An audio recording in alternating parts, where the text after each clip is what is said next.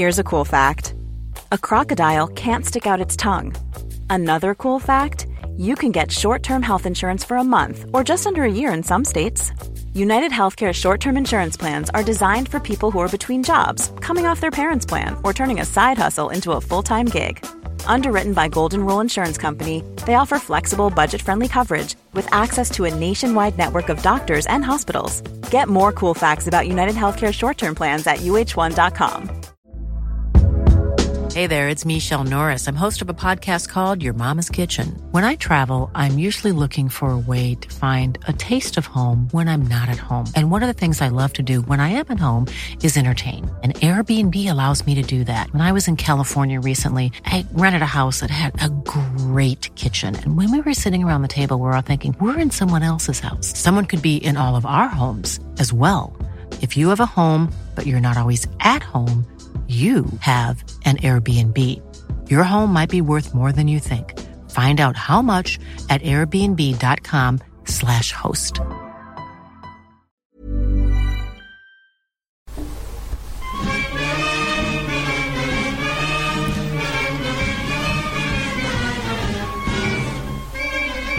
Hello, Egg Chasers. This is the Egg Chasers Rugby Podcast, a podcast about rugby that doesn't take itself or the game too seriously. Here with you 52 weeks of the year into our 11th season, and off the back of a stunning weekend of Champions Cup rugby. I keep almost saying European Cup rugby, but it, it isn't. Is it not? Is that not what we call it? No, because, well, South Africa is Europe Oh, and, and, yeah. and a bit of Africa too. Uh, anyway, lots of good rugby to European talk about. Heritage Rugby. Yes. Uh, in the yeah. Thank you for joining us in the Rugby Dungeon.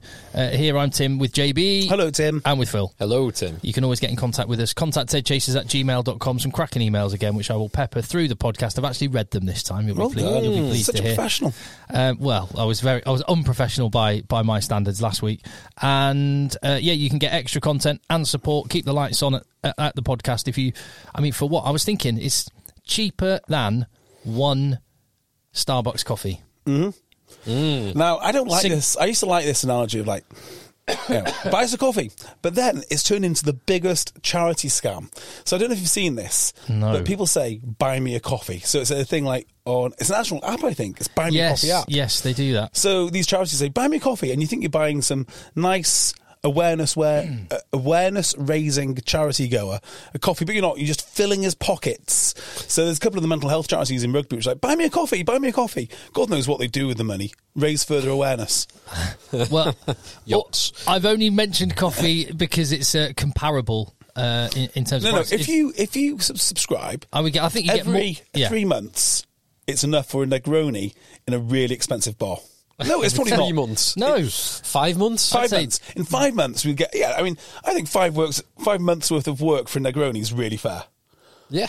Yeah. I like that. Yeah. I like that analogy much more. You know, buy me a coffee. Grow So up. uh, yeah, in six months, uh, six months of extra content and helping keeping the lights on would be, It'd the, be with, me- with the equivalent of a Negroni at altitude. We should actually. yes. Um, with like with a service charge. we should actually list what. What our what's our subscribers like Negroni, an escort after after twelve months you can buy us an escort for, for five minutes. Um, illicit substances. I'd have to. Oh, I don't know what street rates are these days. Never have, to be fair. These days. these days, yeah. Um, right. Anyway, yeah. Patreon.com forward slash egg chasers for that. So much rugby to talk about. Wow, isn't there just? Uh, I- do you know what I want to just get a sense of? Because this is a bit of an overview of the weekend. It makes sense of some of the Champions Cup rugby we've seen. It, it looks at it in a broader picture as well. How do you make sense of top 14 URC and the Premiership in light of three rounds of results in this competition Well- and, and the ones we've just seen? I can't really speak for the URC because I simply have not paid attention to their games. That's what I would say. So I'm, I'm not willing to say it's great or anything else. But I will say that there's a lot of negativity online, particularly around the Welsh regions, and the chat around the Welsh regions is negative. The top 14 is easier to talk about, and the Premiership, which is easier to talk about. I think the US, sorry, the top 14 is exactly what we thought it was, which is an excellent team littered with, sorry, an excellent league littered with excellent teams. And the Premiership is in a very strange place. That's what I would say. So, of the um, the pools, there are. If you just look at the top two in each pool as things currently stand, you have uh, three top fourteen clubs in my beloved Bordeaux, Lyon, and Stade Toulouse. Uh, you've got three Premiership clubs in Bath, Northampton Saints, and Exeter, and then you've got two uh, URC clubs in Leinster and the Stormers, and so it's it's a three-three-two split. So that would suggest it's fairly even across the boards. Although that would suggest that Premiership and uh, top fourteen are marginally better than the URC, but it's definitely not that clear cut. No, It's it's strange, isn't it? yeah, it's really weird. And like, you text today, Tim, to us and uh, a few fellow egg chasers saying death of the Premiership was um, wildly exaggerated. That was after Bath's After win. Bath's win, brilliant win, um, when they were however many points down, 15 points or something down with 20 minutes on the clock, for them to come back and then with the Barbeary red card, second yellow, to hold on. Great win. But then the Leicester and Saracens game shows that they've just been abs- two historically very good teams have just been absolutely hammer annihilated, both Completely completely, annihilated. from minute one to minute eighty. Both teams were totally outplayed in every single facet of the game. So I think a diff- different way to look at it is comparing the teams in the similar in similar layers of the leagues. So the top teams in the U- in the URC are extremely good. The top teams in the Premiership it's harder to tell who they are, but in Europe the top the top teams in Europe have done very well. Even though they're not the top teams in the Premiership, and they certainly weren't the top teams last year, and the top teams in the top 14 have done very, very well.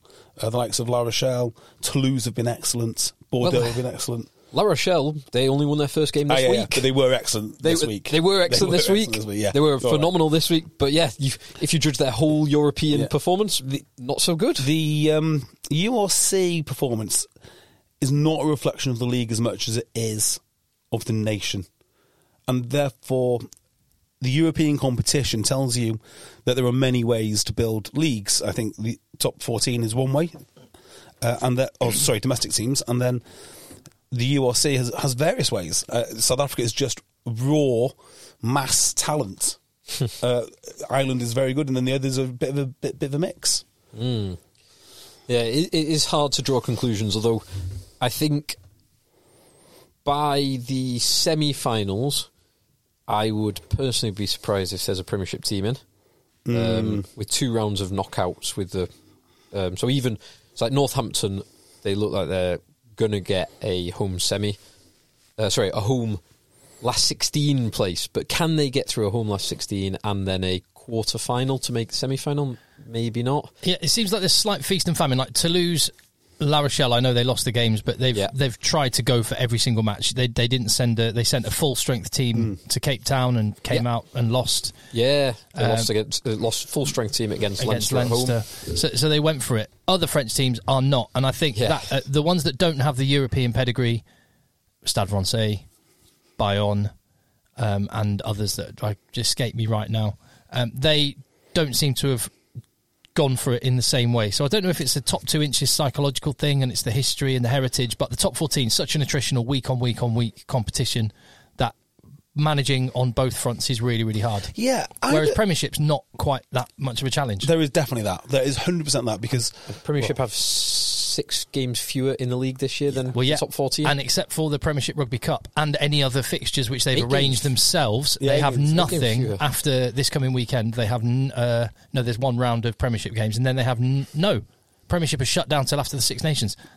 No, after after this next weekend of European Rugby, nothing for the Premiership clubs. yes. other than Premiership Rugby Cup for Yeah. one week. So I had this thought right about the European Cup. I think that's right. Anyway, and I don't know if it's wrong or right or, but I think if you really want to build your rugby club so fans show up week in week out, you have to take Europe seriously.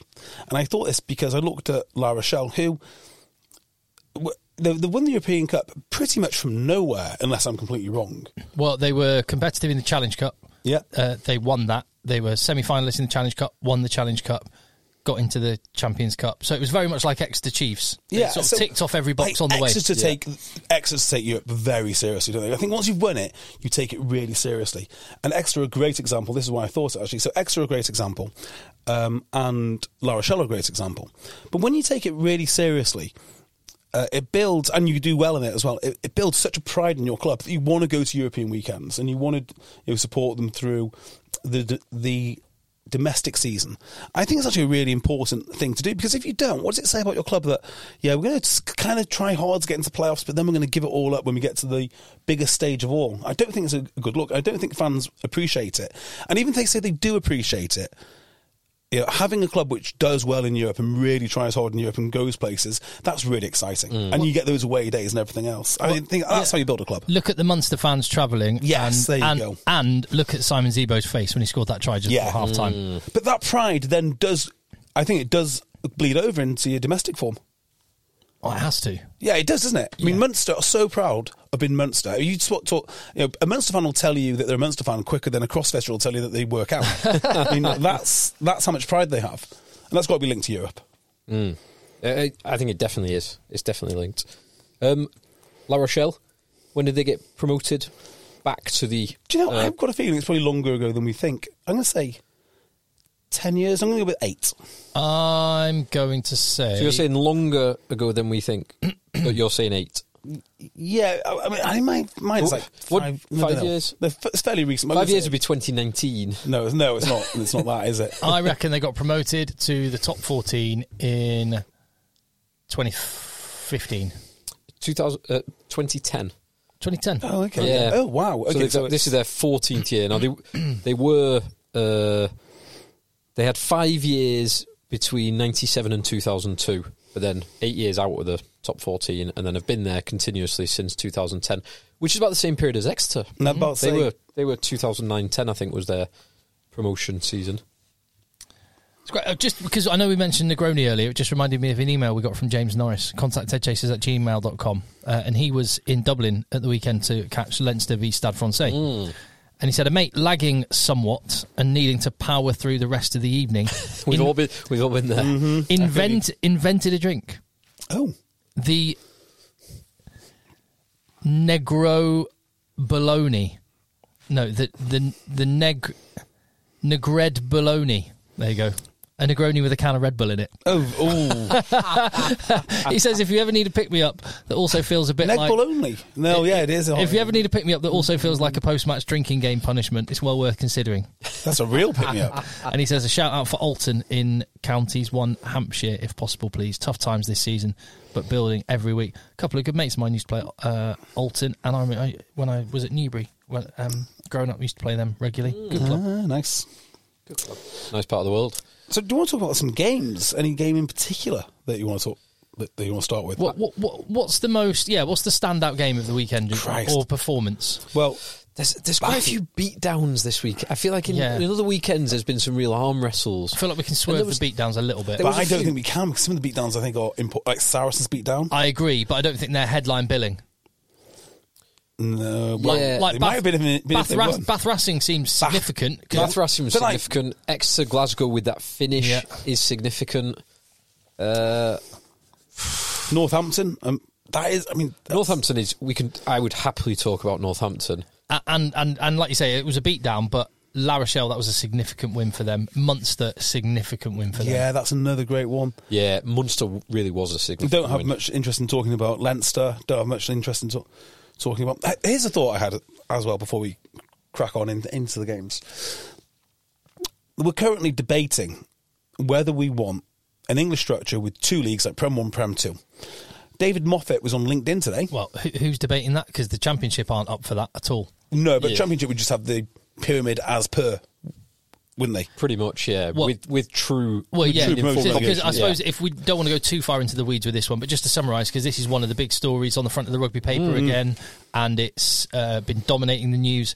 It Simon Halliday, who's been spokesperson and has been sort of um, running the ship, steering the ship on behalf of the championship clubs, seems to be speaking a lot of sense from where I sit. And the RFU seem to be totally belligerent and not listening. And uh, the art of negotiation and the art of the deal, surely, surely listening and understanding the motives and the intent and the and the objectives of the people you're trying to negotiate with would be important. Yeah. the, RFU seem to be completely ignoring it and actually making ultimatums. I think the RFU or I, I'm not an RFU defender, by the way, um, are in a tough place because what this season has told us is that hard, brutal decisions can yield really good outcomes. So this is why they shouldn't be in charge of the professional game and the amateur game because professionalism is about hard, brutal decisions. And the hard, brutal decision I would make now is cut everybody loose except for those ten clubs in prof- in the professional scene. David Moffett, David Moffett, I keep saying David. If it's David Moffett, the ex-Welsh CEO, chairman, whatever he was, What do you mean when you say cut everyone loose? just like cut, like cut them loose, just let them find their own way. So no funding for anyone below the Premiership. Yeah, basically. And the reason that you'd have to fund the Premiership is to fund the development of the England players. So that, that's how I'd do it. I, let's not debate that too much because that's not the point I want to make.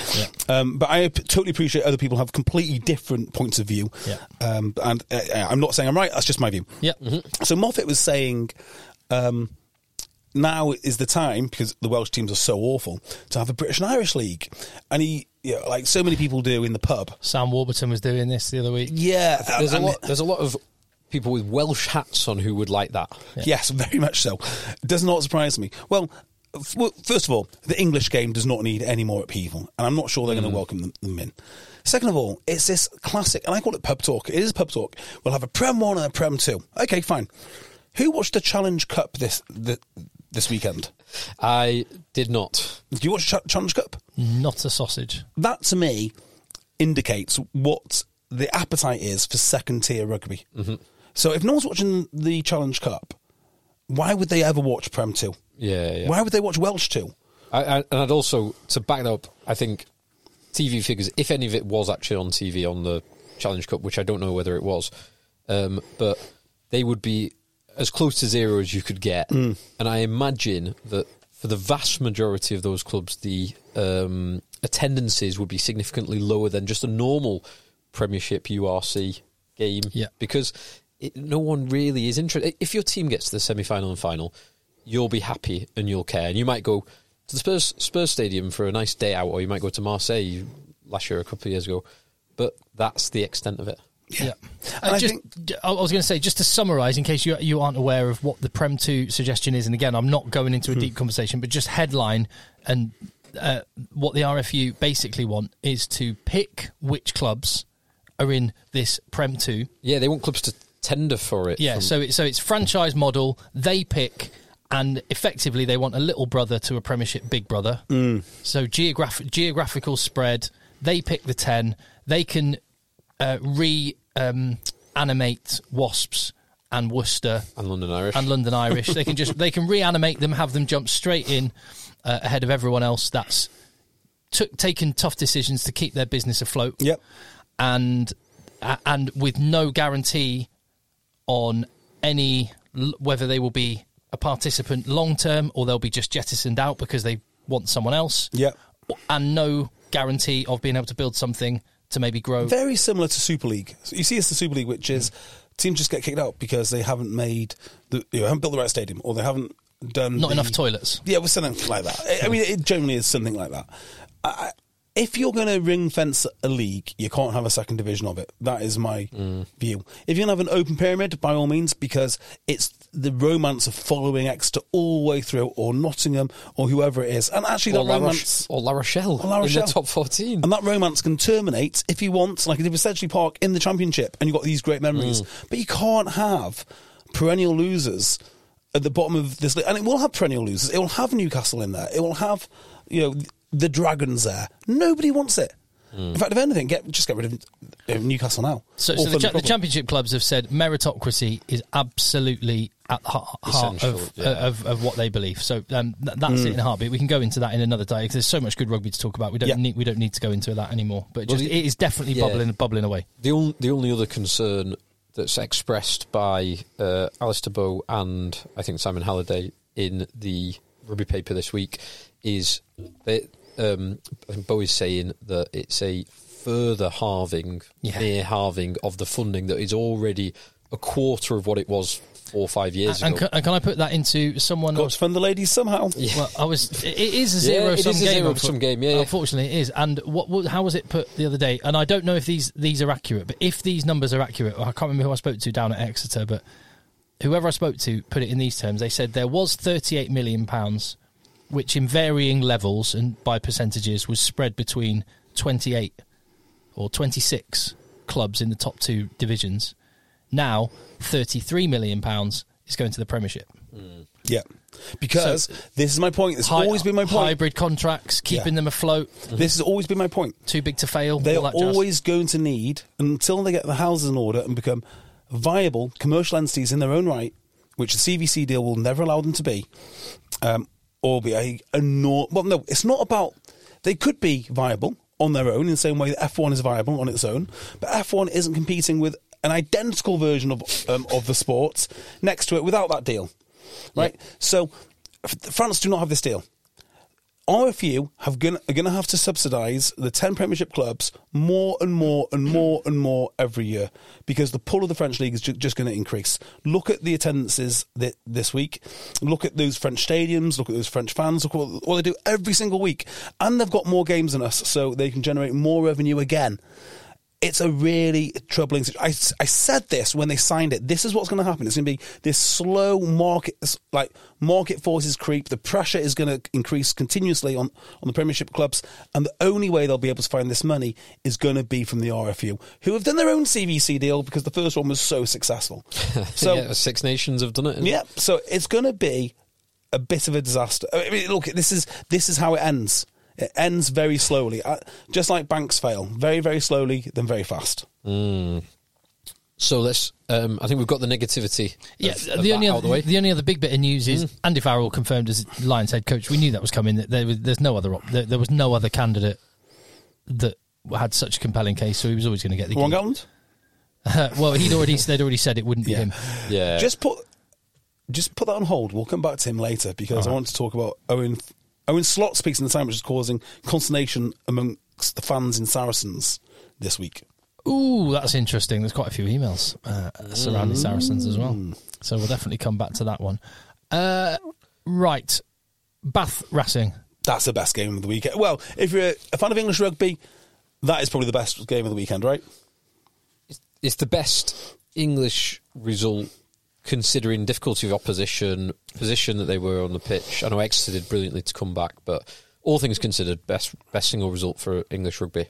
Yeah. Now, let's start from the very beginning here. These two, like these two teams that were picked. Uh, why do people continue to say, and it is true about some te- French teams, but not all, and Racing are not one of them, the power that Racing, Racing have in that pack, the size that they have in that pack. Uh, Sorry, what have I missed? Right, I don't know much about the two props, and I don't know much about the number eight. But if they averaged 150 kilograms across those three, they would have an enormous pack. As it happens, they have a pretty averagely sized pack. Yeah, they're, so they're not enormous. they're not enormous. They're not even big. So Kolisi's not big. Nope. Laurie's not big. Laurie's really not big. He is an un- unbelievable. shape. Not a South African in sight. That was their problem. Yeah, well, well, I mean, until, until uh, well, Kolisi and Nyakane. Uh, They had four Frenchmen and a Welshman in their uh, well, four Frenchmen technically an Englishman plays for Wales uh, in their front five. I mean, you're not, you're not going to win when the opposition have got South Africans. no, you're not. it's so so true. Um, now, in And Uh, Charlie Ewels, who spent several months in South Africa. Will, Will Rowlands, and is much better for it, weirdly. Um, Will, Will, Will, Will Rowlands is a very good Premiership standard player. He's actually an international player. And he, he Will is, he be a lion? He's he's a big boy, but he's not. He's not like some of the the big boys in France, like Will Skelton or Paul Willemse or And Manny Manny Meafou. Meafou or Posolo uh, Tuilagi. Tuilagi. Like they are seriously, seriously enormous. 150 kit. kegs. Yeah, yeah. Will He's not Rowlands is Will Rowlands is a he's a s- solid, large 125? Yeah, yeah. Something like that. Good player. Yeah. Really And good- good, yeah. player. He's not. He's not keeping me up at night. So what were the commentary team on about? When oh, they're so big. Uh, like Henry Chavancy on the on the game line is superb, but you know, lots. So is lots of people. You know, it's it just is not a big is. team. Yeah, Fickou is, but they, yeah, I agree with that. Yeah, so that's the first whinge I, I wanted to, to go off my chest. They just were, this is a much more even matchup than say if La Rochelle came to town or Yeah. or, mm, or Or Bordeaux, or- Bordeaux, yeah, or- or, Bordeaux, you know, or Toulouse. I mean, Nyakane on the bench is pretty, Pretty handy. pretty Yeah, very handy. Pretty. But then Bath have got a lot a lot of scrummaging power. You know, Bath don't don't really uh, struggle for scrummages.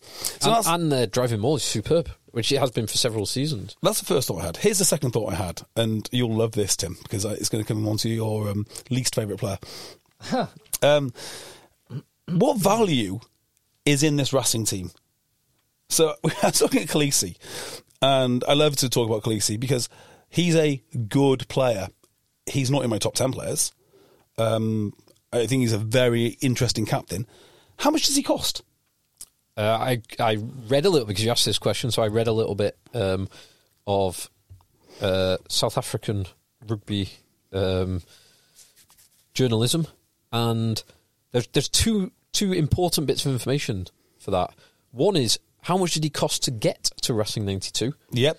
which is um, so he had a five year deal with the Sharks, which he played one because he went from Stormers to Sharks, played one season with the Sharks, Uh, so they had to buy him out of a five year deal, which was reportedly um, somewhere in the region of eighteen to twenty million rand, which is eight hundred thousand pounds, um, something like that. It's it's not far off a million pounds. It's the best best part of a million pounds, and then his salary is expected to be something not too dissimilar, seven hundred and fifty k. I mean, I mean, I, uh, genuinely, would one of the best paid rugby players on the planet.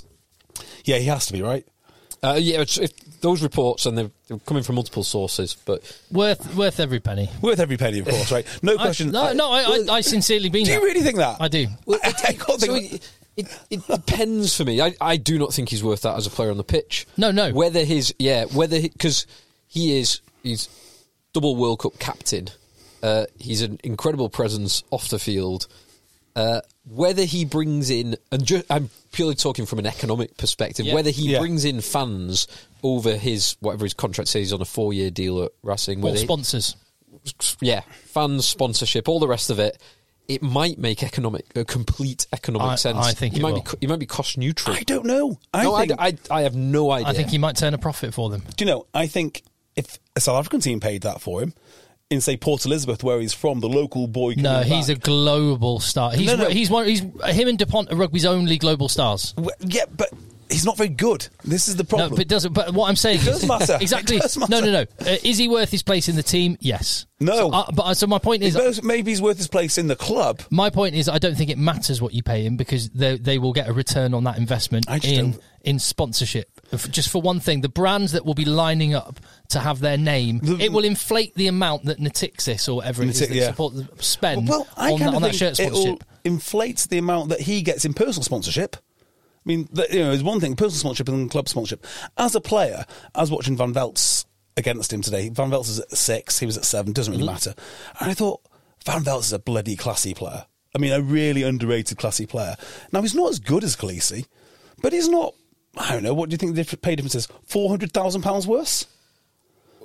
Uh, way more. I, I think there's half a million, probably half a million plus difference. Yeah. I mean, like five what kind of way is this to spend your money if you're building a Yeah, no, totally. If, if if it was just on output on the rugby pitch, i you could get better bang for your buck, no doubt. But what are we here for?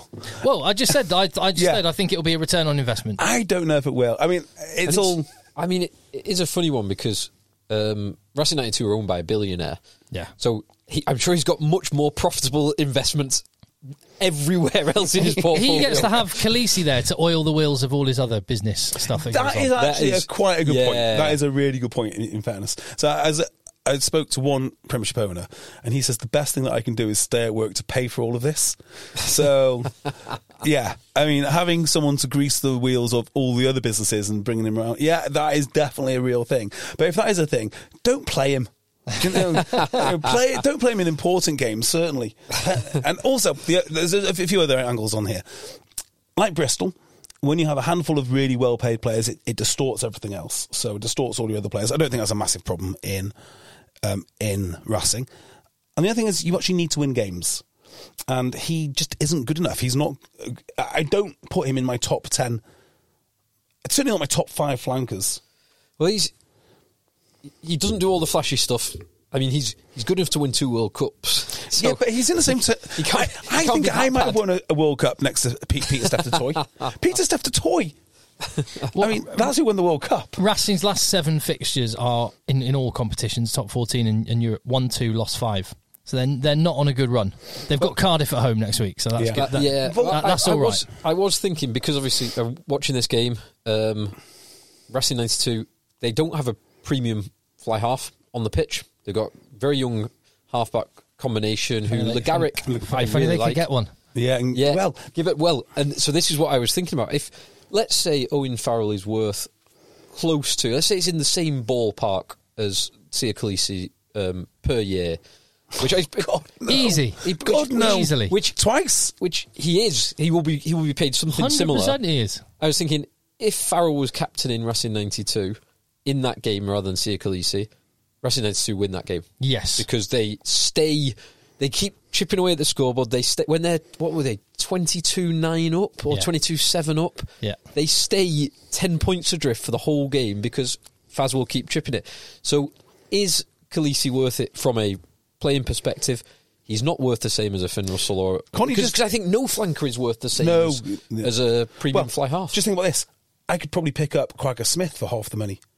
Yeah, yeah, A third of the money. yeah, less- Quacker Smith. less than and we know Quacker Smith is better. We know that for a fact. we, we just know that, right? Anyway, uh, maybe he could just inspire the scoreboard to turn over. maybe. I, I hope Owen Farrell moves. Yeah, I the do as well. But for the money, I would would love it. So one of the interesting things about Owen Farrell going over there was some of the stats that commentary read out about Racing. Something like they've scored 10 more tries than everyone else in the top 14. They've got the most line breaks, most meters made. And it really did show, actually, in the way that yeah, they played. th- when um, it was Nick Mullins that read that out, Yeah. and it was like you occasionally get that like it's one or two stats.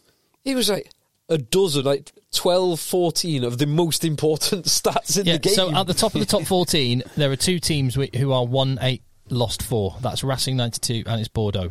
Wow. Ah, and you can tell. my beloved Bordeaux. The way they're playing, you can tell.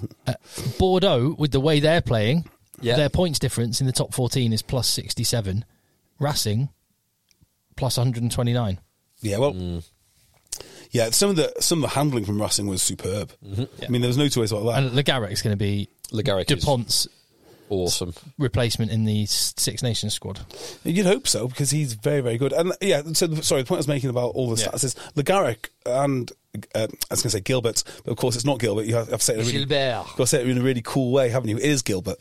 Um, they obviously must be good at something. There's no, it's, it's Gibbet. Gibbert, yeah. Gibbet. Or Gibbet. Gibbert. Uh, they're obviously good at something because they, they get some go forward and their backs were good. But I just think this matchup for Bath, uh, if they could get any French team, any premium French team to beat at the wreck, it would be these guys because they match up so well.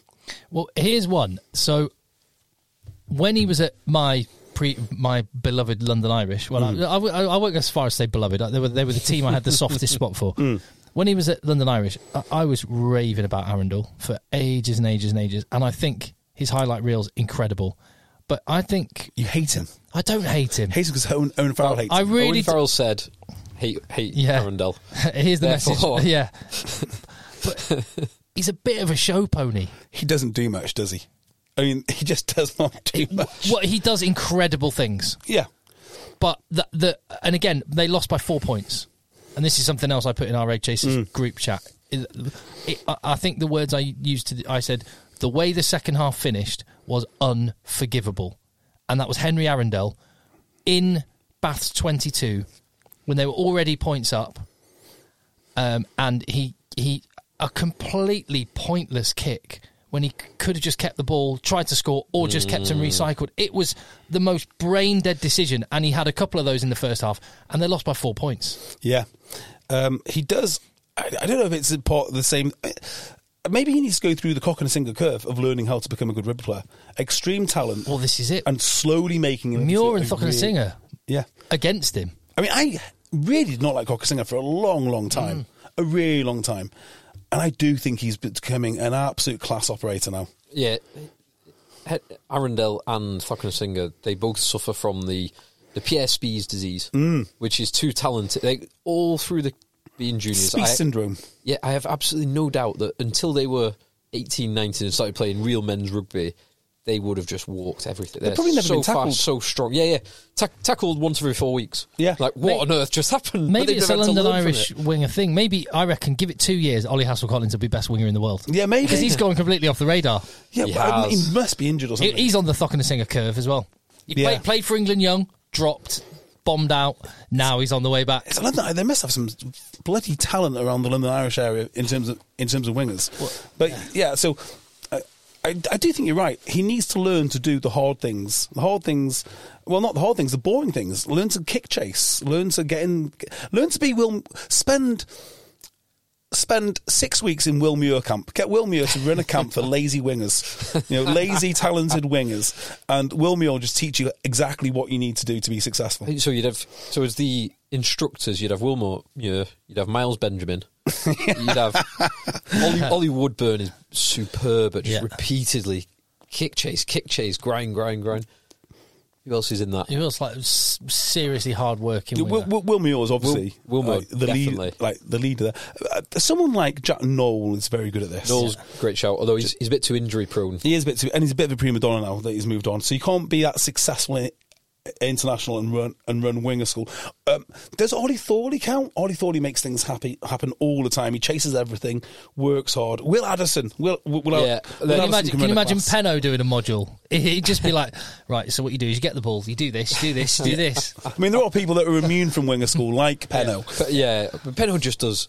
We will come on to Penno, my beloved I, I think I may have mentioned this before, but there was a chap I worked with uh, at BT Sport who was in the production team, and he went to Glasgow Uni, and Gregor Townsend uh, coached, helped coach the Glasgow Uni team, basically so he could go out on the piss with the boys on a Wednesday night. He used to turn up with his with his. I have definitely said this before. He used to turn up with his Tesco bag with two meal deals in it. Did you say Gregor Townsend? Uh, not Gregor Finn- Townsend. Finn Russell. Finn Russell. Sorry, thank I you. was going to say, a bit, a bit creepy at 50. Uh, yeah, Finn Russell wanted to go on the piss with the boys on a Wednesday night, so he turned up with his Tesco carrier bag with two meal deals in it, stand eating his sandwiches, and just every now and again go, "No, no, lads, what you want to do is this," and just whang a, a bullet pass Yeah, forty they- meters. They say that, that that's why Glenn Hoddle couldn't really coach the England team because everyone was much worse than him.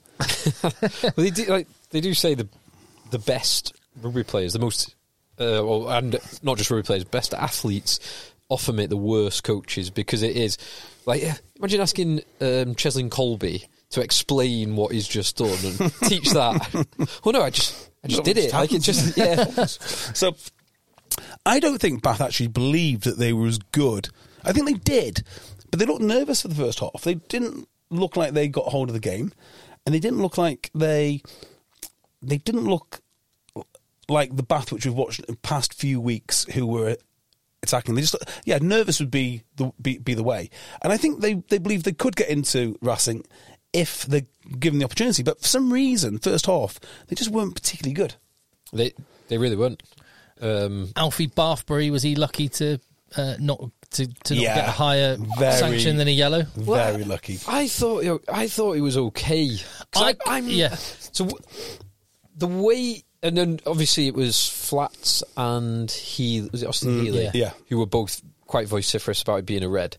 So the way it is adjudicated to me, or the way I perceive it being adjudicated with that kind of thing, is the force element, and the force being the kind of combined force of the accelerating attacker and the accelerating defender.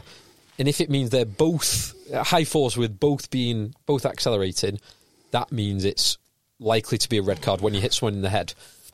Um, however, if one of them is passive, be it either the defender or the attacker, even if the other one is accelerating, that does reduce the force. Therefore, generally, referees are a bit more. Yeah. I, Uh, I think that it's, it's also a little bit ambiguous if if uh, Faf de Klerk does a high shot on a on a tight head prop, he gets away with it. uh, And again, force force on that is lower.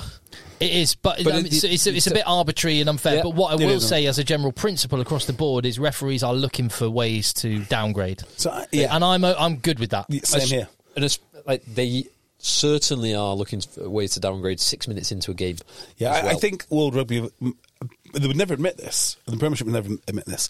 But I think they've looked at just the just the way the game was going and how everyone hates it, including the players who were most at risk, um, especially the fans. I'm like, let's just get rid of this red card nonsense. Tom Curry's red was a watermark moment. The World, Yeah, I Cup, the World probably Cup right. completely shifted, and I think that's what's followed Yeah. the Well, World yeah, Cup. I, think I think the World Cup, the f- group stages were refereed differently to the knockout stages. When the pressure came on, the refs were a bit more sym- sympathetic. But I, I, I think this was, I think this is actually consistent with the law, but provided you apply, uh, I well, because it, it's it's the force. he, he It's- was given a was red it high- card. was it high force? And if because the the receiver on this, it was the fullback, wasn't it? The receiver it was Max Spring. Yeah. the receiver was like backing away, which, which does lower the force. It's like it's like crashing. If you got a forty mile an hour crashing a car crashing into a, a wall that's stationary, the closing speed is forty miles an hour. If you've got two cars both driving at forty miles an hour, the closing speed is eighty miles an hour, and that so that is the the. Well, force of the eighty mile an hour is twice that of the forty. For mile an hour. me, it, it was a red card. I think the reason he got lucky is because the referee immediately said uh, shoulder was low. So at that point, the referee, in his mind, has already sort of let him off a little bit, or like already. So the next question for me would be: Okay, is it red? Yeah, I can see it being red. I'm grateful it's yellow. Would you?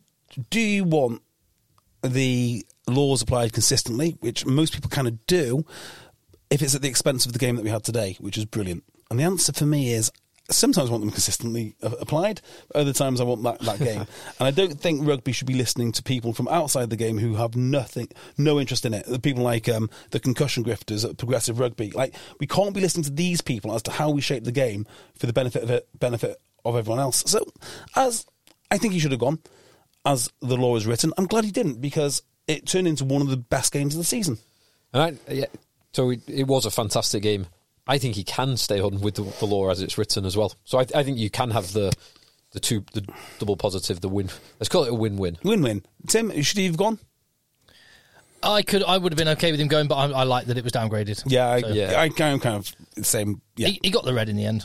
He, yeah, he did. Karma that- caught up with him. this the second one, I, I, I think that was the right call. It could, it could, um, Two yellows. I mean, I actually think what happened to him was right. Two, it does feel like two yellows. yeah. Yeah, Yeah. I, I, So- I, I actually thought the the ref in this game was the Italian chap. Yeah. yeah. I remember thinking that he. I thought he handled the game well overall. There was a few tricky decisions to make, and I thought he got um, most of them spot on. So the best Barbeary moment was when he scored his try. That was it, where he Bath- bounced. Barbeary. He bounced off. yeah. Oh, I don't know who was it. Sia Kolisi. Of course it was.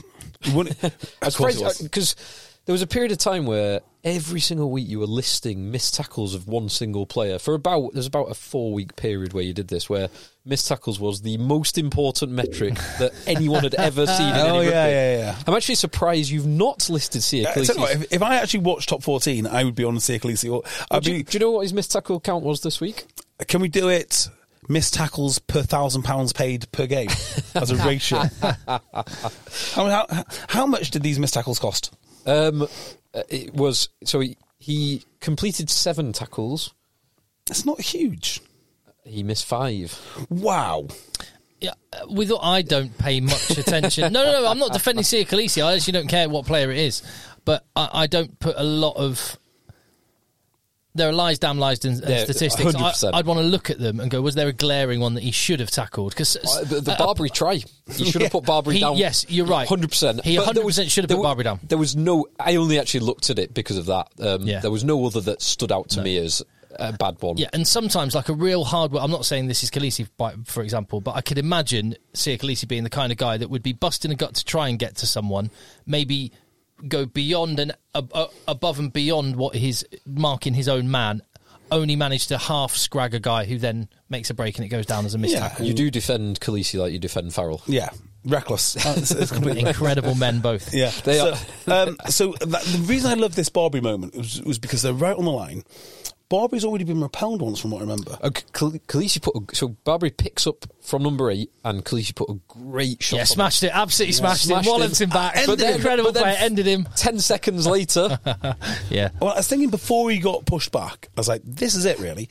If Barbeary wants to be the guy that everyone thinks he, he thinks he is, and he's got a bit of an attitude about him, which I like actually. Mm. You know, I'm I'm big inside. If you think you're that good, and back yourself, but you got to score here, right? This is where you earn your money. He got repelled. Like, oh well, maybe not. And then he got up again, and then he just ran through people. I was like, yeah, okay, I can get on get, get on board with this as long as you're doing what it says on the tin.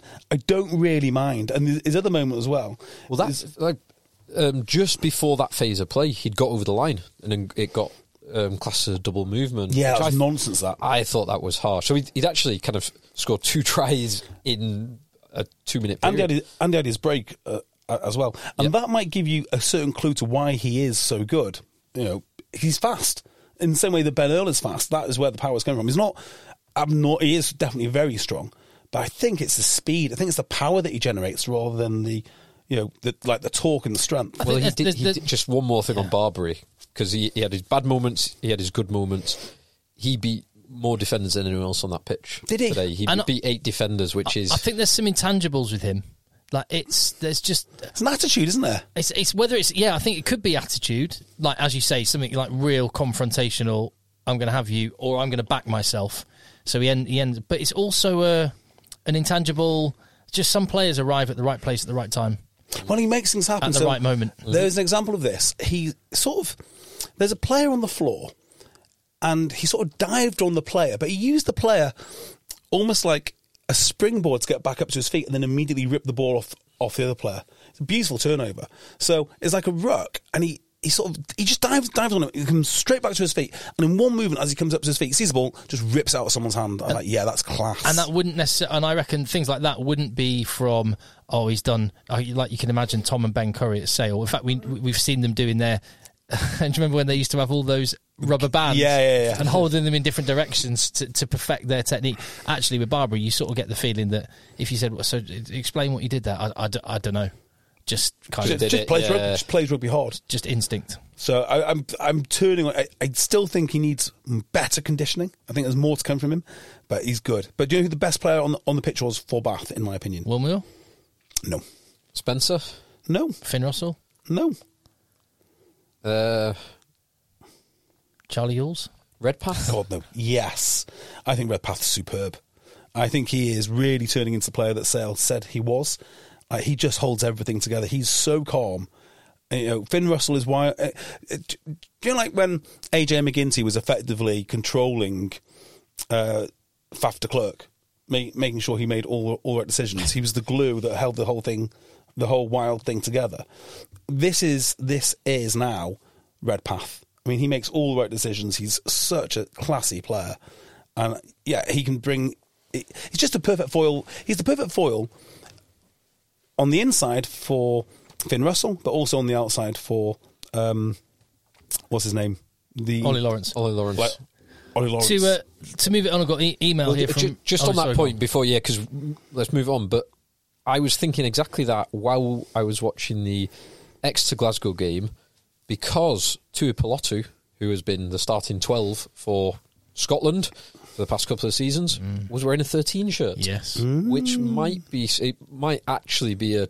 That's a lo- that's a lovely. It's a in- very inside nice screen, that. uh, 10, 12, 13, isn't it? Yeah. got, and they've got riches on the wings as well of Yeah. Scotland. We'll get to that game in a minute. But friend of the pod and uh, Times columnist Matt Cotton Mm. has emailed contact eggchasers at gmail.com.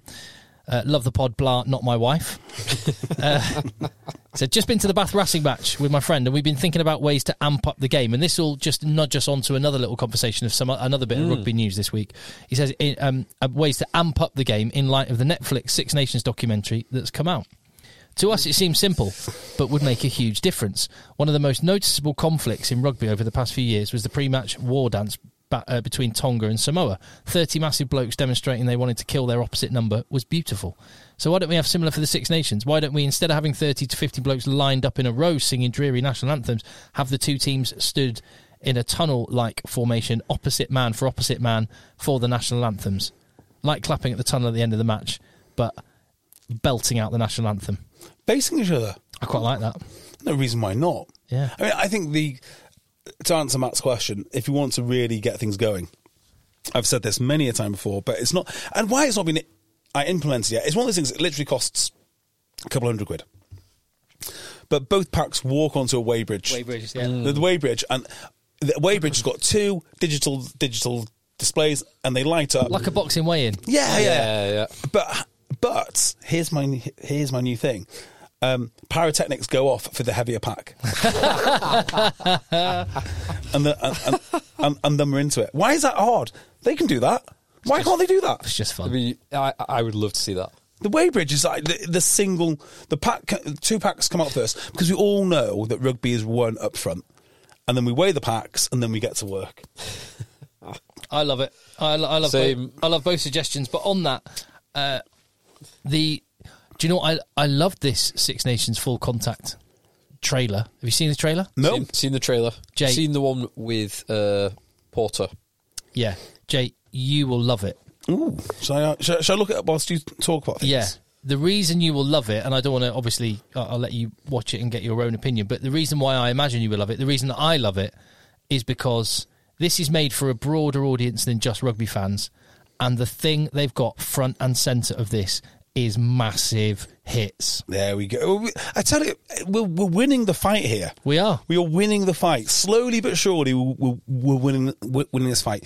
The red cards are reducing. People are understanding. Oh, it, it is about contact. It is about uh, um, aggression. We don't need to be embarrassed to say that. Yeah. Yeah, slowly but surely, people are coming around to our thinking. Uh, let's have a look at the Six Nations. Um, Yeah, it's called Full Contact. It comes out very soon, I think. It, it would make sense because we're kind of three weeks away from the. oh, is it the trailer for there's a Netflix stuff? Trailer for the Yeah. Netflix thing. Oh, I hope it's good. I really hope it's good. yeah. I just find I'm not being negative here, but oh, hang on, let's, let's Like they- just even a little thing when they're talking to Andrew Porter, they're getting him to talk about his cauliflower ears. It's just mm. like it's just great. kind of. Believe it or not, this is my good ear. Yes, I like it already. Ooh, I like- Bone on bone. It's tough to keep in control. oh, Listen, boys, out. Listen, boys, out. I was making sex noises. I just realised I'm making sex noises. I know what JB. Yeah, yeah, so like, I know what JB's vinegar strokes are like now. so yeah, yeah, it's just like the cinematic beauty which Netflix have bought to Contact. It, it's not hard. It's not hard. It's incredible to see. And yet, and yet, as you say, we've been or certain factions, big factions, have been trying to nudge rugby away from that. The new what's that game X? Well, no, no, Rugby that's, X. that's that, rugby X. Yeah. yeah. Rugby Is this, is is this like Ben- Elon Musk doing Twitter? Thanks. Uh, doing uh, doing rugby. which is very Rugby much X thanks a- but no thanks. That was the Ben Ryan one. Yeah. And then there's the what's the What's the new one where they're like they- Touch. they've reinvented touch? What's it called now? Oh, do I want to say twenty or something? No, T one. T one. That's T1. it. T one. Perfect. Yeah, not for me, thanks. No, no. I'll have giant men smashing into I'll other have giant that. men. I'll have Thank that. That's So- exactly what I'll have. Yeah, it's good, isn't it? It's promising. Yeah, it looks really good. So yeah, um, back to Bath. Delighted, No, we've, I've done Bath. That's fine. delighted for them. But remember this: they've got Ted Hill and Underhill to come back into that back row. That is the coaching point uh, that anyone can take away. Any owners of clubs or any any ho- coaches, uh, the, the the what you need to take away from Bath is get three clubs go bust, get their best players for way under market value, and Hey, there's more than and, that. you, and you might have a good team. Tim, there's more than that. So I was thinking about this. They are the club of woe, aren't they? So I mean, you might even count Will Stewart because Bath, uh, Wasps couldn't afford him. Then you've got Ben Spencer because he had to leave because of salary cap irregularities. and or Owen Farrell. yeah, and then you've got like all the lads from Worcester who turned out. I mean, why Worcester won't win the league every single year? you know, what their players have done elsewhere uh, is is is remarkable. So yes, Ollie Lawrence. Has been Oh, great. just we've just literally got an email come in, and uh, I just have to read this now. Um, Evening all is from Toby Rigdon. He says Tim refusing to give Bath credit as they've benefited from three clubs going bust has wound me up. He's almost like he's listening live. but it is true. It's undeniably true. He says, "Uh, I agree. Our best performers this season have been Ollie Lawrence and Alfie Barbeary, but every team has done likewise. I know Northampton Saints have benefited from um, Pearson and Fin Smith and and Tom, well, Willis and Gonzalez. That's, oh yeah, so Saracens. Quins have got Will Joseph. Yes, yes, they have.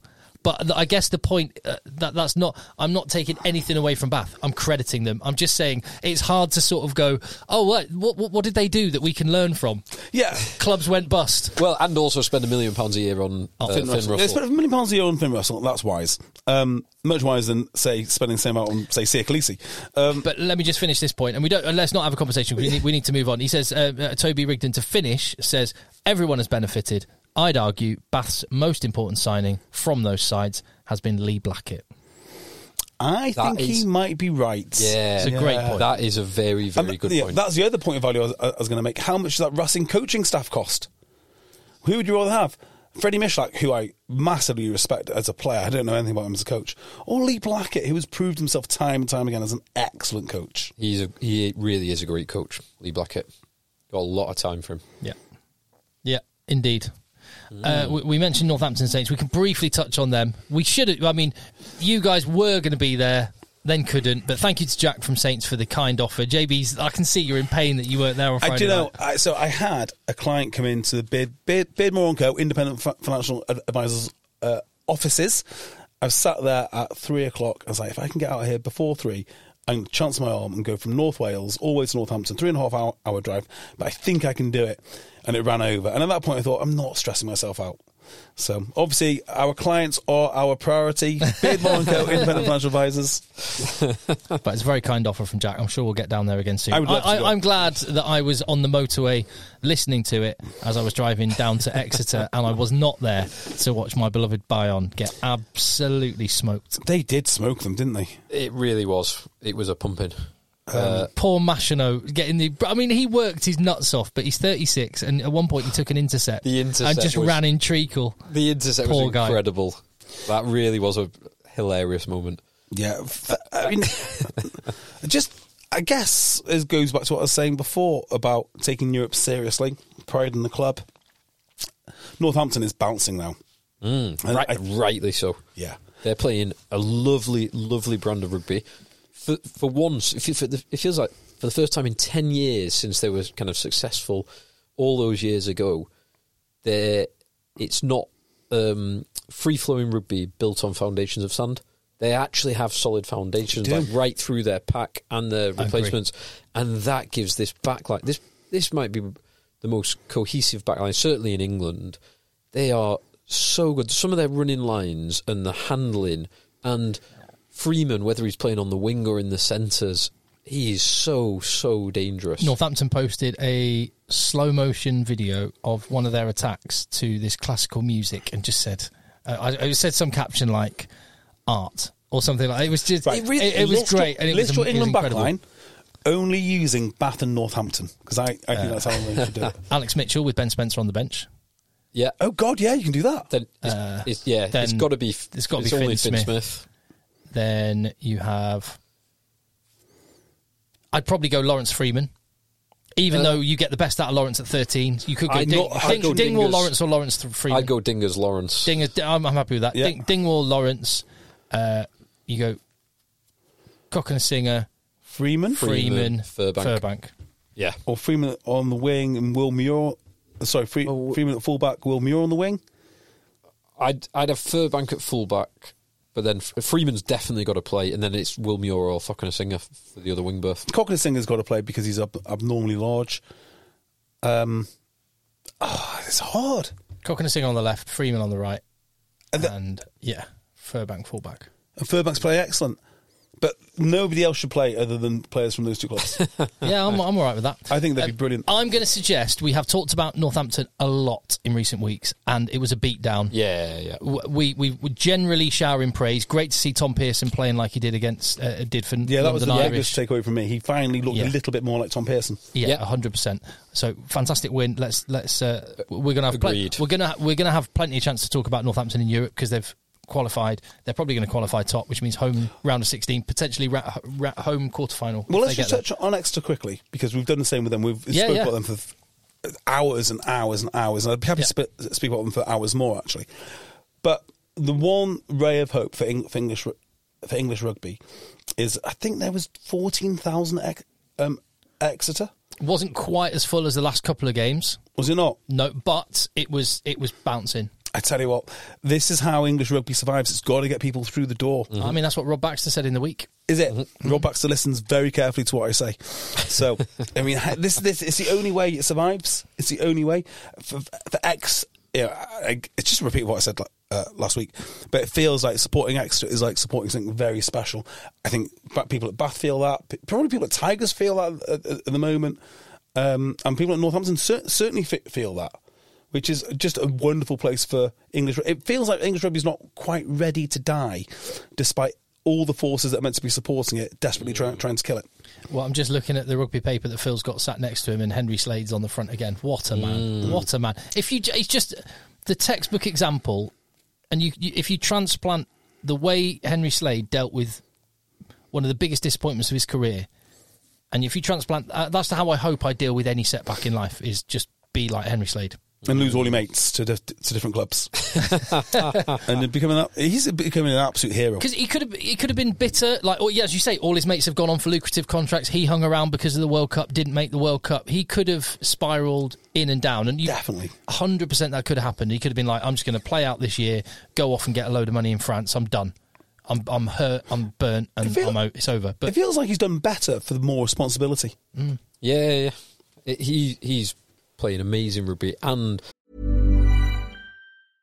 I'm Sandra, and I'm just the professional your small business was looking for. But you didn't hire me because you didn't use LinkedIn jobs. LinkedIn has professionals you can't find anywhere else, including those who aren't actively looking for a new job but might be open to the perfect role, like me. In a given month, over 70% of LinkedIn users don't visit other leading job sites. So if you're not looking on LinkedIn, you'll miss out on great candidates like Sandra. Start hiring professionals like a professional. Post your free job on linkedin.com/people slash people today. Life is full of awesome what ifs, and some not so much, like unexpected medical costs. That's why United Healthcare provides Health Protector Guard fixed indemnity insurance plans to supplement your primary plan and help manage out of pocket costs. Learn more at uh1.com. not for the first time this season, and not even for the first time in Champions Cup this season, match winning kick. And, and, and from tricky from five meters in from Yeah. the touchline, incredible kick. Yes. Uh, and Chiefs, they were, what were they, about 12 points down? Was it 17, oh, 10 points down, 17 7? Uh, ten down. They were they were ten points down twice in the game. Yeah. Ten 0 and then 17-7. Yes. Uh, and just show yeah incredible resilience. Come back with those like, two tries. And, and then, it looked like they'd lost it at the death. We can't. Right, Yeah, we yeah, can't let's talk not about talk that. about this. Okay. because that because there is. So let's let's talk about. So Wimbush scores that try in the left hand left Yeah. corner. By the way, Exeter just like oh, so we got a we got a six foot six rapid outside back that you've never heard of before. Yeah. That's, that's quite good. There's Yes. another one. Um, so he scores in the corner. Slade slots the conversion Yeah. to go two points up, and that is with two minutes left on the clock. Yeah, They take the kick off. yeah. They then don't secure the ball at the oh, ruck from their kickoff, turn it over. Glasgow go to the left wing and should score in the corner. Glasgow should have scored and won the game in the corner, but they fluffed it, Yep. which meant that Exeter have their scrum five metres from their own line to close out the game. And Exeter almost it was a, there was one reset because Glasgow hammered it. They get to the ball to back. The scrum collapses. Vincent Yeah. Yeah, Vin, Vincent. Vincent Yeah. picks the ball up with uh, a scrum half and two flankers closing in on him. Tries to grubber kick it out and just grubber kicks it into 21, the reserve back row's hands, who picks it up and flops over the line. Try gets given, tries given on the pitch, and Q uh, TMO who comes in to intervene and save Vincent. So, have you ever seen a TV show called The Affair? I have not. It Had um, the guy from The Wire in it, Dominic. The main guy from The Wire. yeah, what's his name? Um, Not that it matters. and- yeah, I know. But the whole principle of the show is the same situation from different points of view. So Okay, yeah. the way I look at this is this is a try nailed on every day of the week at level seven. Oh, yeah. It's given. It's given. Given by the ref. And then you've got these different layers. Okay, so then there's intermediates kind of club reffing with, um, you know, the with the touch judge pitching in, and then you've got the international level reffing with all the details been checked to the nth degree with with with, with the TMO. and this it was the right was it the right decision? I tell you what, if it was Exeter on the end of this decision, I wouldn't be happy. I'd be raging, in fact. Right. So let's just let's just remember that. Yeah, yeah. So I think it might have been the right decision, but there again, is it the right decision if sort of the natural laws of rugby on a field at level seven dictate that should have been a that, that, that should have been a, been a try. It should have been a try. I kind of don't like. So I am happy that Exeter won. I kind of don't like um, pedantic laws where you have to look at something five times and say, right, at what point did was the scrum collapse, and at what point did the number eight unbind, and what point did the flankers? When you're having to go through that level of detail in order to like prevent, or in order to get someone out of jail who messed up big time. Like Yeah, it yes, was a that massive was the problem, wasn't it? It was a massive. Me- it was a total cock up by Vincent. So for him to be saved, where you have to go to the nth Yeah. degree, it, it doesn't quite feel right. It- it's like all these novel legal theories coming out to prosecute Donald Trump, isn't it? It's very similar. Right, let's let's let's do something which has never been done in the game before.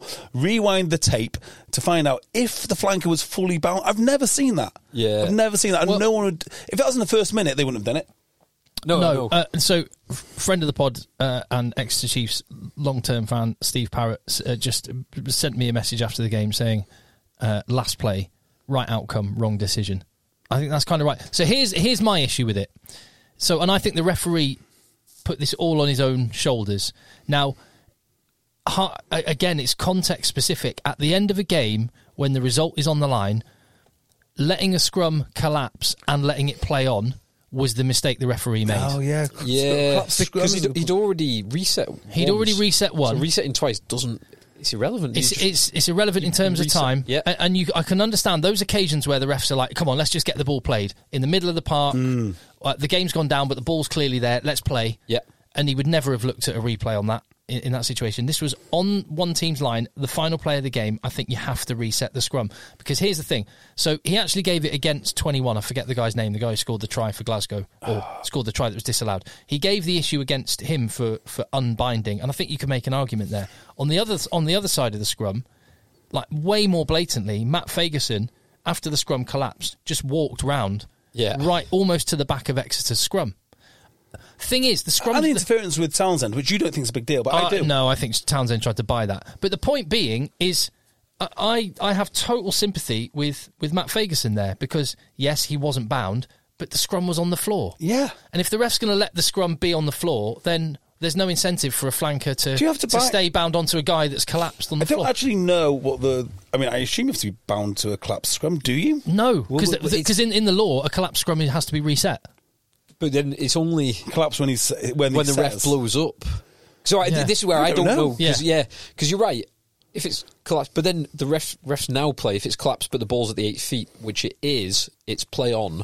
So presumably, then you've got to still be bound, but bound to something Yeah, that's collapsed. bound to something that's collapsed. yeah, It's it's, odd. a it's a really So, weird. so, so I think the referee brought this on his own shoulders, and I think if if a scrum had been allowed to play and stayed upright, Exeter would have won the game. So I'm happy with the outcome and the result. Yeah, I do think it's very tortured, isn't it? When you know, I don't know how many hours of podcasting we've done about rugby and how many how many games we watched, but I actually don't know the laws around collapse scrum. Are you do you have to bind until the whistle goes? I assume you do, but I don't know. So to have to go through the tape to look at Yeah. so many. Well, if you look at the definition of a scrum, is it will probably mention players being on their feet. in contact on their feet. Yeah, Yeah, so yeah. the fact that the scrum is down, but the referee has to call it down. Yes. So I guess the point is, there's so many different ways to look at this. Is it the f- fault of the ref for letting the scrum go down? The scrum goes down. What's the situation with the, with the flankers? The flank, ultimately, the number eight messed up, and, And- that's what it would be on a, Sa- Saturday afternoon. And there, there is another point that if you're a Glasgow fan complaining about this decision, think you've blown a 10 point lead and you had an opportunity with a minute left on the clock to score in the corner. You had a two on one in the corner that you blew. So Yeah. you can't complain about the referee if you have me- messed up those two positions. Mm. But the the other thing is a reset scrum when the clock's already in the red and it's on a five meter line is unbelievable drama. Don't worry about having to speed it up at that Yeah. point. Yeah. Yeah, it is. Reset. Completely Like, This is when this That's is the great one time you do want reset scrums. Yeah. This is it. This, this is this is game But time. The ref is probably thinking, I have no idea what's going on in this scrum. I don't want to give a penalty either way. I'm just going to get it away from this, and hopefully the number eight can kick the ball five meters It does away. amaze me these refs into touch. because even if they could memorize and like literally recite the law book, instead if they could recite it and just write it down word for word, it's applying the laws It's in real time. It's just, Yeah. they are really even the ones which get it wrong, wrong are superb at what they do. Well, yeah. Ma- m- uh, can I just say as well from from the from the game that I kind of rewatched and skipped through. Math, I I don't. I don't generally talk about refs having shockers. Mathieu Raynal in that Bristol game uh, against uh, Did Bristol the lose? Bulls. The They- they- Bulls. the Bulls. Yeah, lost. fine. The, Bu- the Bulls won. yeah, it's the he, right result. He, The opposite was, he made right. some odd decisions, Right, I- head scratches. I'm not the biggest. I, d- I didn't watch that game, so I, I can't comment on this week. But Sounds good to me. not always the biggest fan. No, Um, but the Bu- but the Bu- the, the thing about uh, the Bulls and the Stormers, the two South, Af- South African sides, both got wins. Absolutely obliterated the Bristol and Sale scrums. Just completely blew them Sale were apart. not at the races this week. well, they did all right to get a bonus point. Yeah, but do you see how they got the bonus point? Yeah, Do you see the offload? farcical. Yeah, I don't think I he's, Sale, I find so. We were talking a few weeks ago about um, teams rotating their squads, completely changing their squads, and like you, you could argue that Bath, who gave away victory to Leicester, but then have gone on the last two weeks to to win against Gloucester and now Racing ninety two, you could arg- argue that vindicates that decision. Um, Sales Sharks, and and this week I uh, looked at the Leicester team and I thought, yeah, probably sensible to rest a few boys up. It, La Rochelle winning that game, no matter what, no matter who Leicester put out. So, sensible decision. Sale, I thought was a bit of an odd decision to basically send the kids knowing then that they've got to win at home to La La Rochelle, Rochelle, yeah. who also La Rochelle have to win. and Like, they don't match up well. No, Sale have got history with La Rochelle, and it went terribly for them. it went phenomenally badly last Yeah. time, and that was when Sale were on a good run. Um, All the superstars. No, but it was just yeah. uh, what was the issue again? It was uh, Oh, it's a great. Was it emo- They weren't emotionally, emotionally, there. yeah, weren't yeah. emotional enough. Yeah, because Yes. emotion wins game lines. I mean, no, they weren't Against Will. Skelton. yeah. But you can just cry more in front of Will Skelton. we'll definitely, yeah, we'll definitely stop him. Um, So yeah, I I'm very happy that Sale can rotate. That they have the complete freedom to rotate as they want. I thought this was an odd decision. I thought if Sale go full bore, they can get something out of this game. I think they've got. well, George Ford little. didn't even travel, did he? No, and I and this is it. The, the, the I'm I'm looking at trips to South Africa for, and it's it's it's a bit of a trek. It is. It is. Well, George if you Ford's injured. Direct. Um, you're still talking about 12 hours Yeah. flight, and They left I on Monday. That- Well, I don't think Manchester there are any direct flights. No, there aren't. So you you have to go via Let's go back somewhere. Amsterdam, London, Dubai. Dubai. That'd be a shame. uh, Turkey, like wherever. Yeah. So you, you're talking 20 hours. You're talking a full day of travelling. Yeah, so definitely George Ford didn't go. I don't think Cobus Wiese went. Um, yeah, you're right. Is it? You're not going to win in South Africa taking that, but I don't think you're going to win at home against La Rochelle. Yeah, yeah. I, I think they had a better chance I going agree. to play the Stormers. I agree. but they don't have the fly off, and he is the most important man in the club. Uh, I also thought watching this, it, it, and I think this whole chuck the kids in, and I do think this with Emmanuel Feyi-Waboso, which everyone's going nuts over, and he's had he's, he- he's looked really good in patches, but he's played 15 games of rugby. Similar with um, Opoku-Fordjour, he got absolutely pumped. This is going to be Just um, let the guy get good at Premiership Yeah, rugby. and he had he, he struggled against Northampton well, when a he's couple of weeks massive ago. difference between coming off the bench and starting, and he started against Northampton and got humped. Yeah. yeah, it's going to take time, particularly with props. I mean, Yeah. yeah, Uh, wingers are another weird one which takes time to develop. But We've already we've already spoken about that. Um, they played a guy in the centres, something Massey White or Moss. I can't remember his name, now, but he. Uh, Oh, he who was- played last week? Yeah, he was at Caldy. He's come from Caldy. Was he No not at Wasps? I want to say. Well, I'm sure he saw he it. might, have, he might, have- yeah, he might have been loaned out to Caldy. Yeah. Um, but this does, in terms of rotation, this is a perfect segue to Saracens, who have in every single one of the three games gone with the strongest team that they can pick. Saracens are in a bad state. And it, it looks now, in retrospect, like going to where did they go on that first weekend? Oh, they went to the Bulls. I want to say. Yeah, they set. Oh no, yeah, was that was that the middle weekend? I can't remember. Uh, they beat Connacht, didn't they? And then Big Connacht lost to. I, I think no, no, Bulls, th- yeah, they, they sent they sent a full team out to Bulls.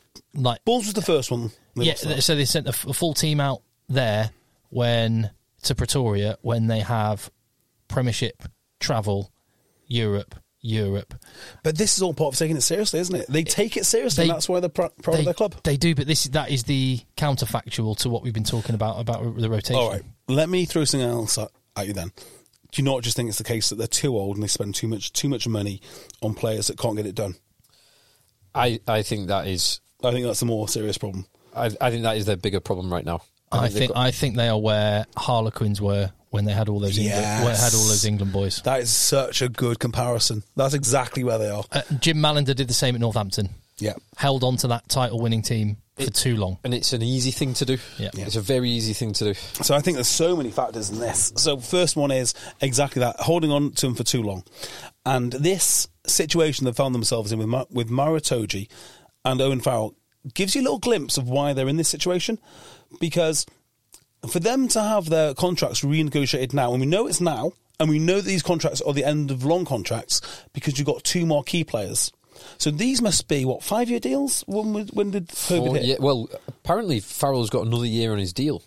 So he will have to be bought out of that deal by Racing. There's Right. talk, yeah, there's talk of Racing paying up to half a million pounds to buy him out of that deal at the end of this season. So, So- he's got at least one more year. You're looking at a four year and a five year there.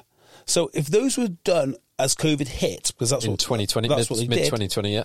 They've done the same for Goode, they've done it for Maitland, they've done it for Billy, they've done it for all these guys, and they're getting all together, and that's why they can't refresh their team because they've got these historic deals locked in, which they need to maintain. Sale did exactly the same thing, which is they redid the deals early on, mm-hmm. and then they can take a uh, it's quite hard to explain, but you can take a notional cut in the salary cap. You can grandfather the, the big deals in, but you minus 25% off them. Yeah. So they fit in the salary cap. Does that make sense? Yeah, And that's what If you sign before a certain date.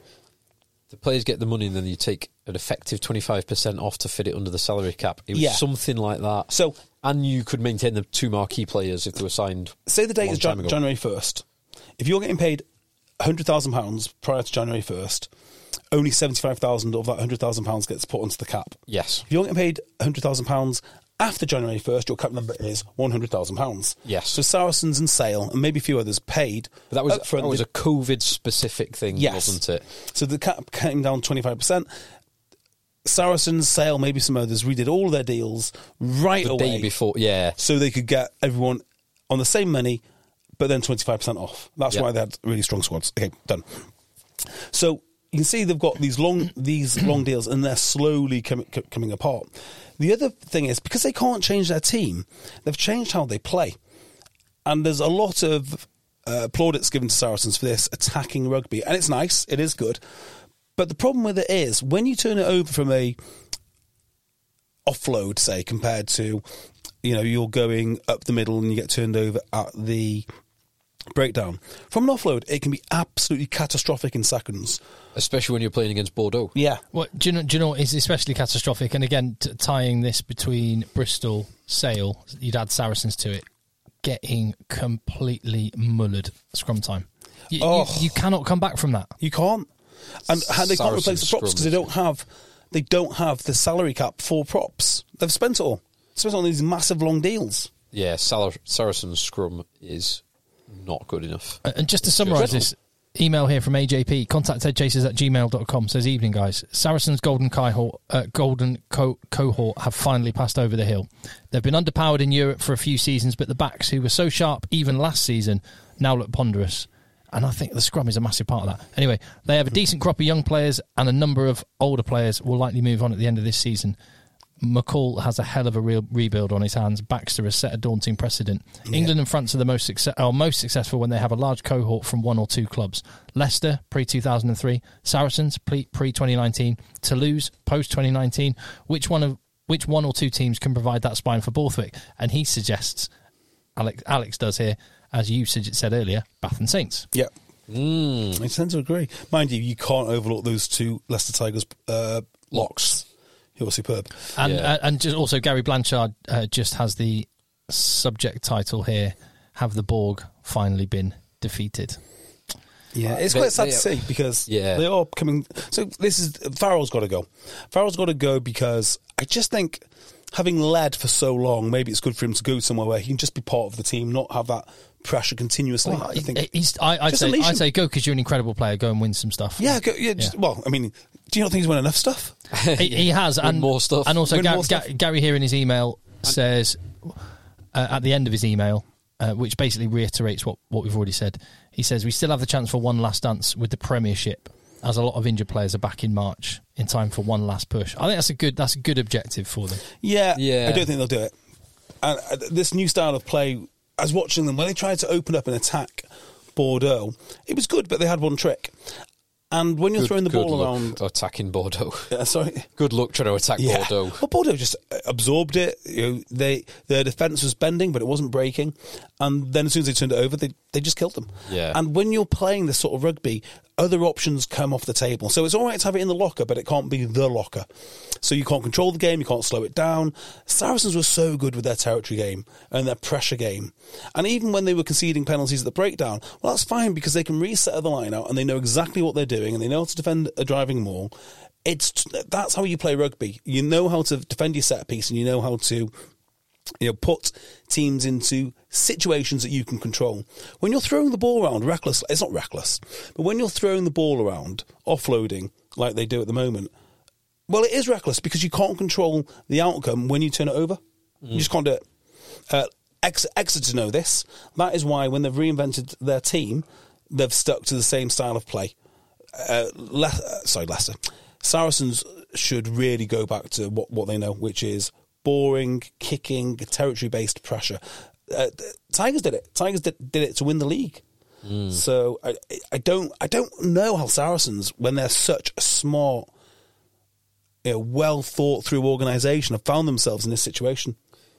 I mean, It, it probably is the timing of COVID and having to get those guys on um, deals in a very short space of time, which meant and when they when they were signing those deals, you're only six months months out from at least half a dozen of those players um, being World Cup finalists. Mm. So they signed long term deals where those guys are still in their peak, and you're probably you're paying for that now four years later. Two guys who are 35 played today. Two guys. uh, sorry, this is the back line. In the back three, back. Oh yeah, the back three. Two guys in the back three, Goode and um, Maitland. 35. Um, it was quite sad actually the way because I love Maitland. I think he's a great player, very reliable. But it was quite sad the golfing class between him and Penaud. Penaud. When Penaud went round him, uh, in the five metre channel towards the end of the game, um, I think that was for Jalibert's try. It, It, it, was, yeah. It was bad. It was. It was like it was really very bad. much like watching uh, Machino get that intercept and just tread water, not not being able to keep up. an aging fighter getting knocked out. Yeah, You know, you, you, you're aging hero. So Saracens got an absolute hiding. And I don't know. I don't know where they. Who do they keep? They keep Ben Earl. Here, here you go. Here- Here's your mission. You're rebuilding Saracens. Who goes? Who stays? um, Earl, Theo McFarland, Gonzalez, Christie. Gon- Gonzalez, I think, is off to Is he? Okay, another club. I can't remember. France. France. Might even might even be Saints. I can't remember. really? I can't remember. It's another. It's another English club. Oh, Did not know that. okay. I'd try and keep Gonzalez, but that doesn't sound like it's going to happen. Um, I would personally keep Maro because I think he is still. There was a, a great moment last week. Uh, so it was the Leicester game Depends how much it costs. last week. Yeah, true. I mean, he'd probably be a marquee. Um, but there was a great moment last week where, and um, Chessum and George Martin both played brilliantly last week, and Maro at one point carried into both of them. Af- About sixty minutes in, halfway through the second half, and he bounced the two of them and then spun and made another eight meters. I was like, fair, fair play, because there's not many people who will do that against those two. I think their entire pack, w uh, as it was in this game against Bordeaux, with two enormous props. It, looked, suddenly looks really good. Theo Dan, Yeah, I Maro think you Itoje, keep- Hugh Tizard, Nick Isiekwe, Ben Earl, Andy Christie. That's all right. You've got to keep. You've Not got to keep. enough, I'm afraid. You've got to keep Theo Dan, but he's not the complete article. Yeah, you need four new props. Who, who, who gets you over the gain line? Earl, Earl in a different way. M- McFarland as a blindside. Yeah, You've got loads of secondary carriers there. Loads of guys who are really good. So Earl is probably the world's best secondary carrier. So what I mean by that is you have a big guy like a Skelton or a Billy or someone who gets you over, and the next bit of quick ball in, from the pack goes to an Earl. That is what he's world class at. But making him the, the primary target is going to be a disaster for both him and the, and the club. I, I'm tempted to say, any if you were really being completely dispassionate, any player that's on a historic contract, because the, the well, I mean the salary cap's going back up, so actually it'll be they should have more space to to spend.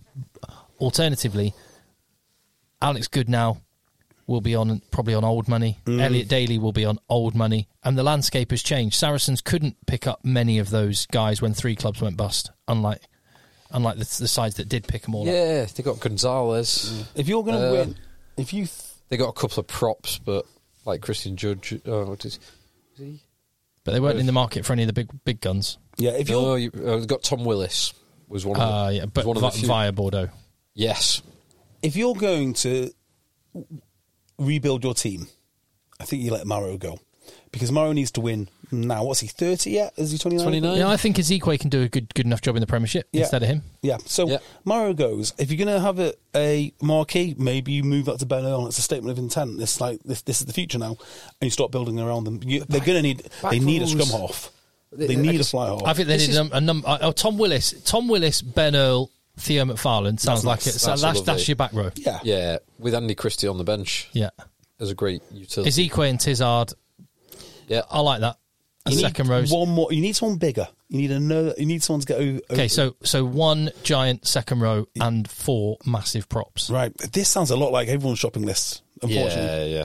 doesn't it? But it's true. It is true. This is why you spend so much money there.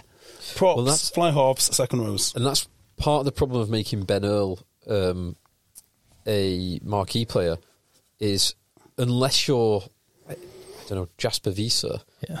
Like unless you are completely unique, back back row's not the it's- Yeah. it's So not- I guess the other problem with Saracens as well is what makes them special is their identity, and it it is it's a really special club, and you're going to need someone to maintain that. And the players that you buy to bring in, they can't just be anyone.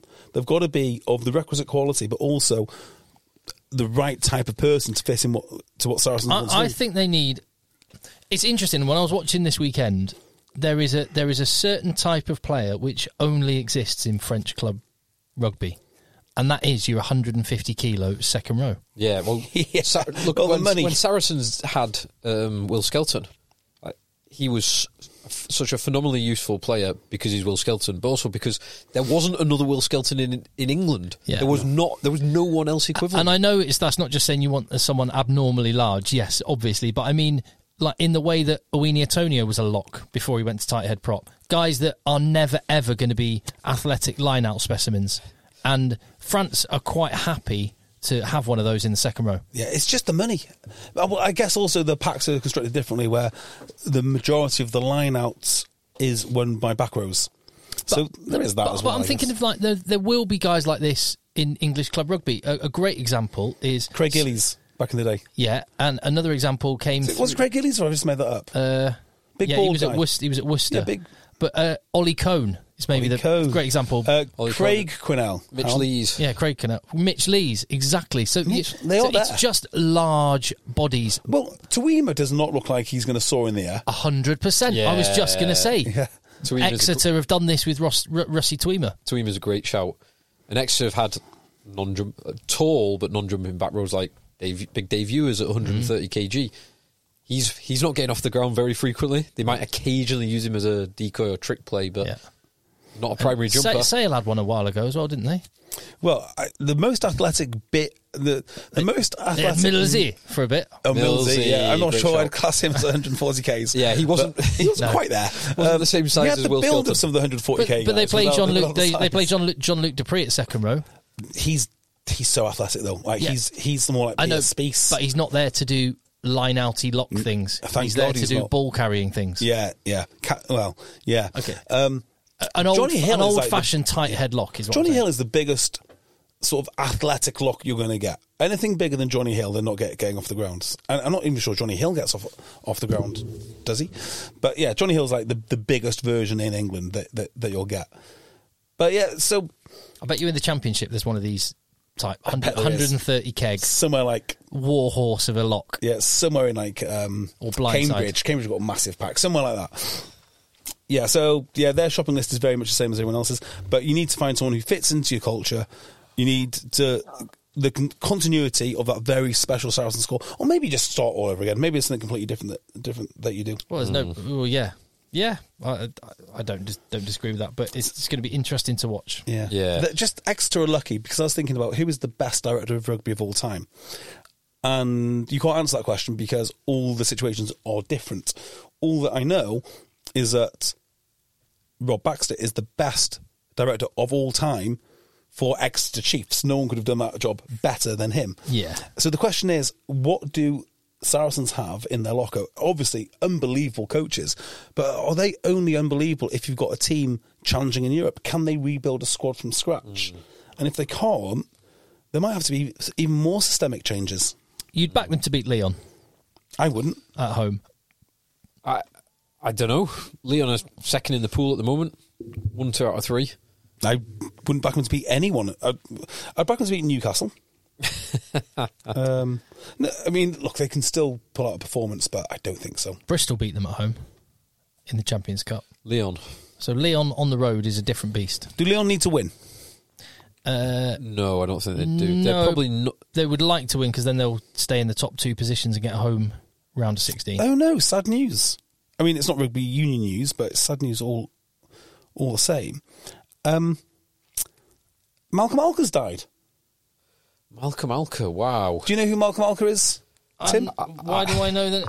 Uh, think we have- we have I know it's discussed- rugby league, but we've talked about him before, haven't we? We have discussed Malcolm Alker. Salford Alker. City, yeah. yes, obviously Reds. Malcolm Alker died. which That's very, no very age. No, 45. So, um, not to make light of it, because of course he has just passed away and it's very, very sad. But he was a really, really, really good player for Salford back in the day. He was um, hooker. Hooker, yeah. So when I started, and, what? and like uh, secondary halfback. Yeah, well, hooker. Hooker. Yeah. Sorry, but has as in, as, no, as in like um, played second halfback. Oh, right, So okay. often you play with like a left and right halfback. So you have your your scrum half playing the ball on one side and your hooker playing the ball on the other side. Yeah, well, anyway, Um, sorry, so is he taking his own life? I haven't read enough of it He's yet. about 45. Well, th- this is, I, I, I, am glad, no, I'm not glad you mentioned that. Obviously, that's terrible news. Uh, but I'm glad you reminded me to mention on the podcast uh, Russ Hargreaves, colleague of mine at Talksport, uh, commentator of football, golf, uh, rugby was a big part of his life. And I went to his funeral on Tuesday. What? There were rugby luminaries from all over, journalists, comment, fellow commentators. It was an unbelievable turnout. Sorry, how old was he? 45. Oh, Jesus. Yeah, really, really sad. Uh, really sad. Uh, but there, there was a lot of the rugby fraternity was there, uh, which was heartwarming. I know the rugby writers are having a quiz this coming Wednesday night with trying to raise some money for Russ's family. But uh, yeah, I just wanted wanted to mention that because he's a gr- great bloke. Yeah, Great well, bloke. I was going to say the thing about Malcolm Alker is the spiral. If anyone paid any attention to his story, and I kind of did because We we mentioned it a few, we mentioned it a times, on the pod. But after he ended, after he finished with Salford, he ended up robbing KFCs and all sorts. And it was kind of almost like this comedy thing that we'd read the papers looking for the latest Malcolm Alker indiscretion. And apparently, um, after that, he started. I think he went sca- sca- um, uh, scaffolding or su- such thing. But it's very, very hard for people to exit the game when Yeah. you've been worshipped for so long, and then all of a sudden you just found, oh, actually. I'm not that popular now. Actually, not everyone loves me now And all the bad behaviour, all the drinking is no longer tolerated now because I'm not in a club. and you're used to earning, uh, let's say, figures, sums of money, e- even uh, uh, in rugby league, um, that a scaffolder doesn't earn. No. like s- six figures will do, never. what- do you know? Good Bad and Rugby had um, Jason Robinson on, right? Mm. And I did not know his story in rugby league. I had no idea of his story. Uh, so I kind of had an inkling about his his childhood, and he likes to talk about that. And I'm not really that interested in that. I'm more interested in his early days in rugby league. So the Wigan squad he was part of, which I'm Yeah. not, I'm aware how great, So how I- great it was. I was a Salford City Red season ticket holder during that period. But I had no idea that players were paid the amount he was paid back in the day. He was allegedly paid a mil- he had a million pound deal, Wow. a million pound deal, and I this bet was there like was no salary cap then as well. no, and this was like before, well, obviously before the World Cup, which he won. What uh, was this? This is when Was uh, that a they did- sale deal, a million pounds? No, this is Was this Wigan. No, Wigan this is deal? It was Wigan. Wigan deal. It, was- it was yeah. Well, I no, I didn't realise it was quite that much, but uh, well, it could be like a million pound over three years. yeah, something, over three but years or whatever. But It's, yeah, in the in the nineties. huge money then. This was the the great Wigan team that played against Bath in that Cross of Codes Yeah, yeah. game that won the club championship, and you just you, the, the legends, Andy Farrell, obviously, who we can talk about in a second, Shaun Edwards, um, Martin Offiah, Martin Offiah, Fire, Radlinski, Gary Connolly. Connolly was the one I was thinking, yeah. Dennis Betts. yeah. It's crazy. Um, but here's the thing which really got me, and it's only a small detail, but I, I kind of laughed. Where was he? Go- he was saying every night we're going out on the town, and the change in society from, like the say, just approaching the millennium to what it is now. Do you know where where he was going? I bet he's going Worsley or somewhere like that.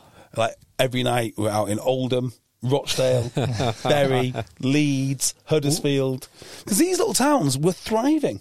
Like Well, the, the nightlife was genuinely thriving. There was there was um, Ryan Giggs in about the same period when Ryan Giggs was kind of coming to the fore in the mid nineties, early to mid nineties at Manchester United. It was Worsley, Ev Yeah. like four night, five nights a week going out in Worsley. when I worked in Oldham, people would tell me stories. And same with Wigan Pier. Like people would travel from Wales on a coach to go out in Wigan Pier.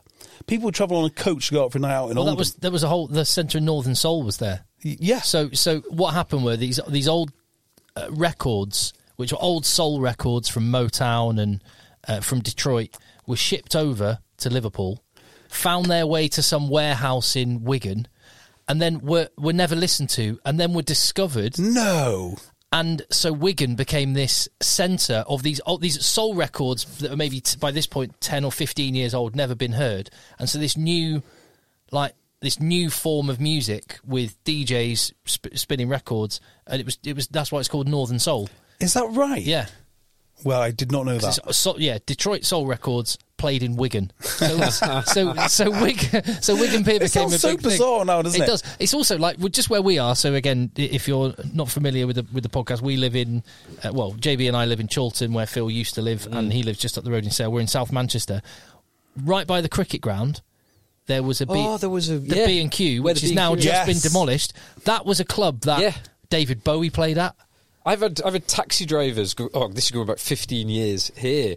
Telling me that they saw the Who or Yeah. who, like they saw all these incredible bands, and then it was a rock- it was a rock club. It's just in a like housing estate, Yeah. by Yeah. Trafford Town Hall. Yeah, so there's two things, right? One, like the proliferation of sorry, not proliferation, the, the concentration on night, in nightlife, just like the Manchester City Centre and all these de- towns are just slowly, they're not dying, but uh, they're just not, not not what they were. And the other thing as well is, I was telling a story only two or three days ago about going out in Llandudno. And Llandudno itself had a thriving nightlife to the point that you go to the main nightclub in Llandudno on a Thursday night and they'd have two floors open. Yeah, But of course, no one dates like that now. No one goes out to meet people like that now. So it's all online apps. So here is um, here is Jason Robinson with his million pound deal in the mid '90s or whenever he was playing at Wigan, and he was doing he was doing the rounds basically everywhere. He's driving over to Huddersfield, and then one day he just decided that's enough. I'm stopping drinking and never drank again, and that was it. I was just thinking, as we'll, 'cause we'll get on to Andy Farrell, which is obviously one of the answers here. So in that in that legendary Wigan team of the nineties, I can think of six players who had ties, who you can tie to rugby union as well as rugby league. Who are they? Jason Robinson being one, obviously. I've already said Andy Farrell, Andy Farrell, Sean, Shaun Edwards, Edwards. Sean said. Edwards, yes. Um, So I know several of them, including Gary Connolly, played for Orrell for a period Oh, I, of di- time. I didn't know that. But you, I didn't know yeah, that. there's there was big crossovers with Orrell. But let's So see. So the ones you're thinking others. of, Henry Paul. Was Correct. well done, Well played. Deacon. No, Deacon came later. He was He at was Bradford, Bradford, first. wasn't he? yeah, he? then he Yeah. went to Wigan. These not like in the play. One of them. Uh, One of them. Tuigamala, was he around? Correct. Good. That is a great shout. That's a great one. Played for Newcastle. Yeah, because Newcastle. Tuigamala got Jason Robinson into God, which turns out to be a, a great acquisition for Jason Robinson For God. and for God, for God's team. it's I a mean, win-win. Yeah, win-win. Now I know there's, there is another one who this won't be on your list. Um, so a guy that I played with, Andy Craig, who's Scotland Ah, is not on my list, centre, but I love he it. was of that Wigan, and he Wow. played in the he played in one of the Wigan Bath games. Is there? It's not like a, it's not Mike Ford or someone, is, is it? One is a was a rugby union player first. Was one of the Quinnells at Wigan? Yes. Both of the Quinnells. T- oh, two of the Quinnells. Oh no no no! Sorry sorry no no you're right. It is Scott Quinnell. No no no it wasn't. No no well Craig Quinnell wasn't. Uh, Scott Quinnell yes. That, Because in that in that era, Dai Young, I've definitely mentioned this on the pod before. Dai Young, Sorry, played- it was Ga- Hang on, Craig Quinnell. No Scott Quinnell. Scott, Quinnell, Craig Quinnell. It was Gavin Quinnell who was the biggest player in the Premiership. Oh, Uh, really? big I lock. lost it, Yeah, yeah. um, Dai Young played for Salford for a period of time in the uh, mid nineties. Yes he did. Because Salford, Salford used to comp- they were they would really annoy other teams because this was in the kind of non-competing at the scrum era, which we're still in in rugby league. Salford would compete on the, the opposition's ball. Yeah, so uh, those were the six that I had. It was Jason Robinson, Va'aiga Tuigamala, Henry Paul, Shaun Edwards, Andy Farrell, Scott Quinnell. And add Andy Craig and I'm sure Gary, Gary Connolly, Connolly. played Yeah. for. Um, Yeah, it sounds familiar Orrell. to me. sure, he did. I know some men that would know that. Bentos would. Bentos would know it, yeah. Joe Uh, Lydon he was did. a legendary name that we didn't mention. Gary. Connolly. He had Did he play for Wow. He had three. Uh, So he didn't play for Ireland, according to this. So just, just he played for Munster. Yeah, I thought he did. He played for three um, rugby union teams. He played for Orrell, Munster, and He's- Harlequins. Ah, Apparently. There you go. But according to the, his Wikipedia page, which would never ever get anything wrong ever, uh, he scored eight tries in thirteen appearances for Harlequins. It's quite a good strike rate. So the pack for the Wigan, the, the Bath Wigan Rugby Union uh, heart game, which happened, the Andy Farrell was lock. Uh, Vainga Tuigamala was open side flanker. That, that kind of that sort of works. It kind of got- works. right, kinda works. right amount of mass. Yeah, and Andy Craig, one of the replacements. There he is. Yeah. So the other thing that um, Jason Robinson said was just um, how tight that Wigan team was, but how you just because he's only a small bloke, right? How indestructible you felt around the presence of people like Andy Farrell, and you can only imagine, can't you? Andy Farrell in his absolute prime. Oh, in his he, He- was s- such an amazing player. And Andy Farrell is the first ever rugby rugby player I saw in person. Oh, really? yeah, he was in Llandudno, and he got out of the car. I did not realise who it was. I just saw, honestly, the impact he made on me immediately. Just this colossus. Like what? What is that? Like what is that? and then after a while, oh my god, that, I think that's Andy Farrell. I think that is Andy Farrell because we had no one famous ever visit North Wales ever, and he was walking down Llandudno High Street. Huge man. yeah, he was m- massive. Yeah. What did you want to say about him? About Andy Farrell? Yeah. Oh yeah, let's talk about that. So, I'm going to go, going to go on a rant then about men, uh, about mental health charities, but probably best not. Yeah, let's, let's skip Let's talk about that. Andy Farrell instead. yeah, let, let's let's do that. So, um, how men need to talk more? No, they don't. Uh, so, Andy Farrell, Owen Slot, in my mind, wrote a really good article this week about basically, I wouldn't say the problem with the Farrells, but that Owen Farrell somewhat brought the press attention on himself. Now, I think there is conflation of what's going on here.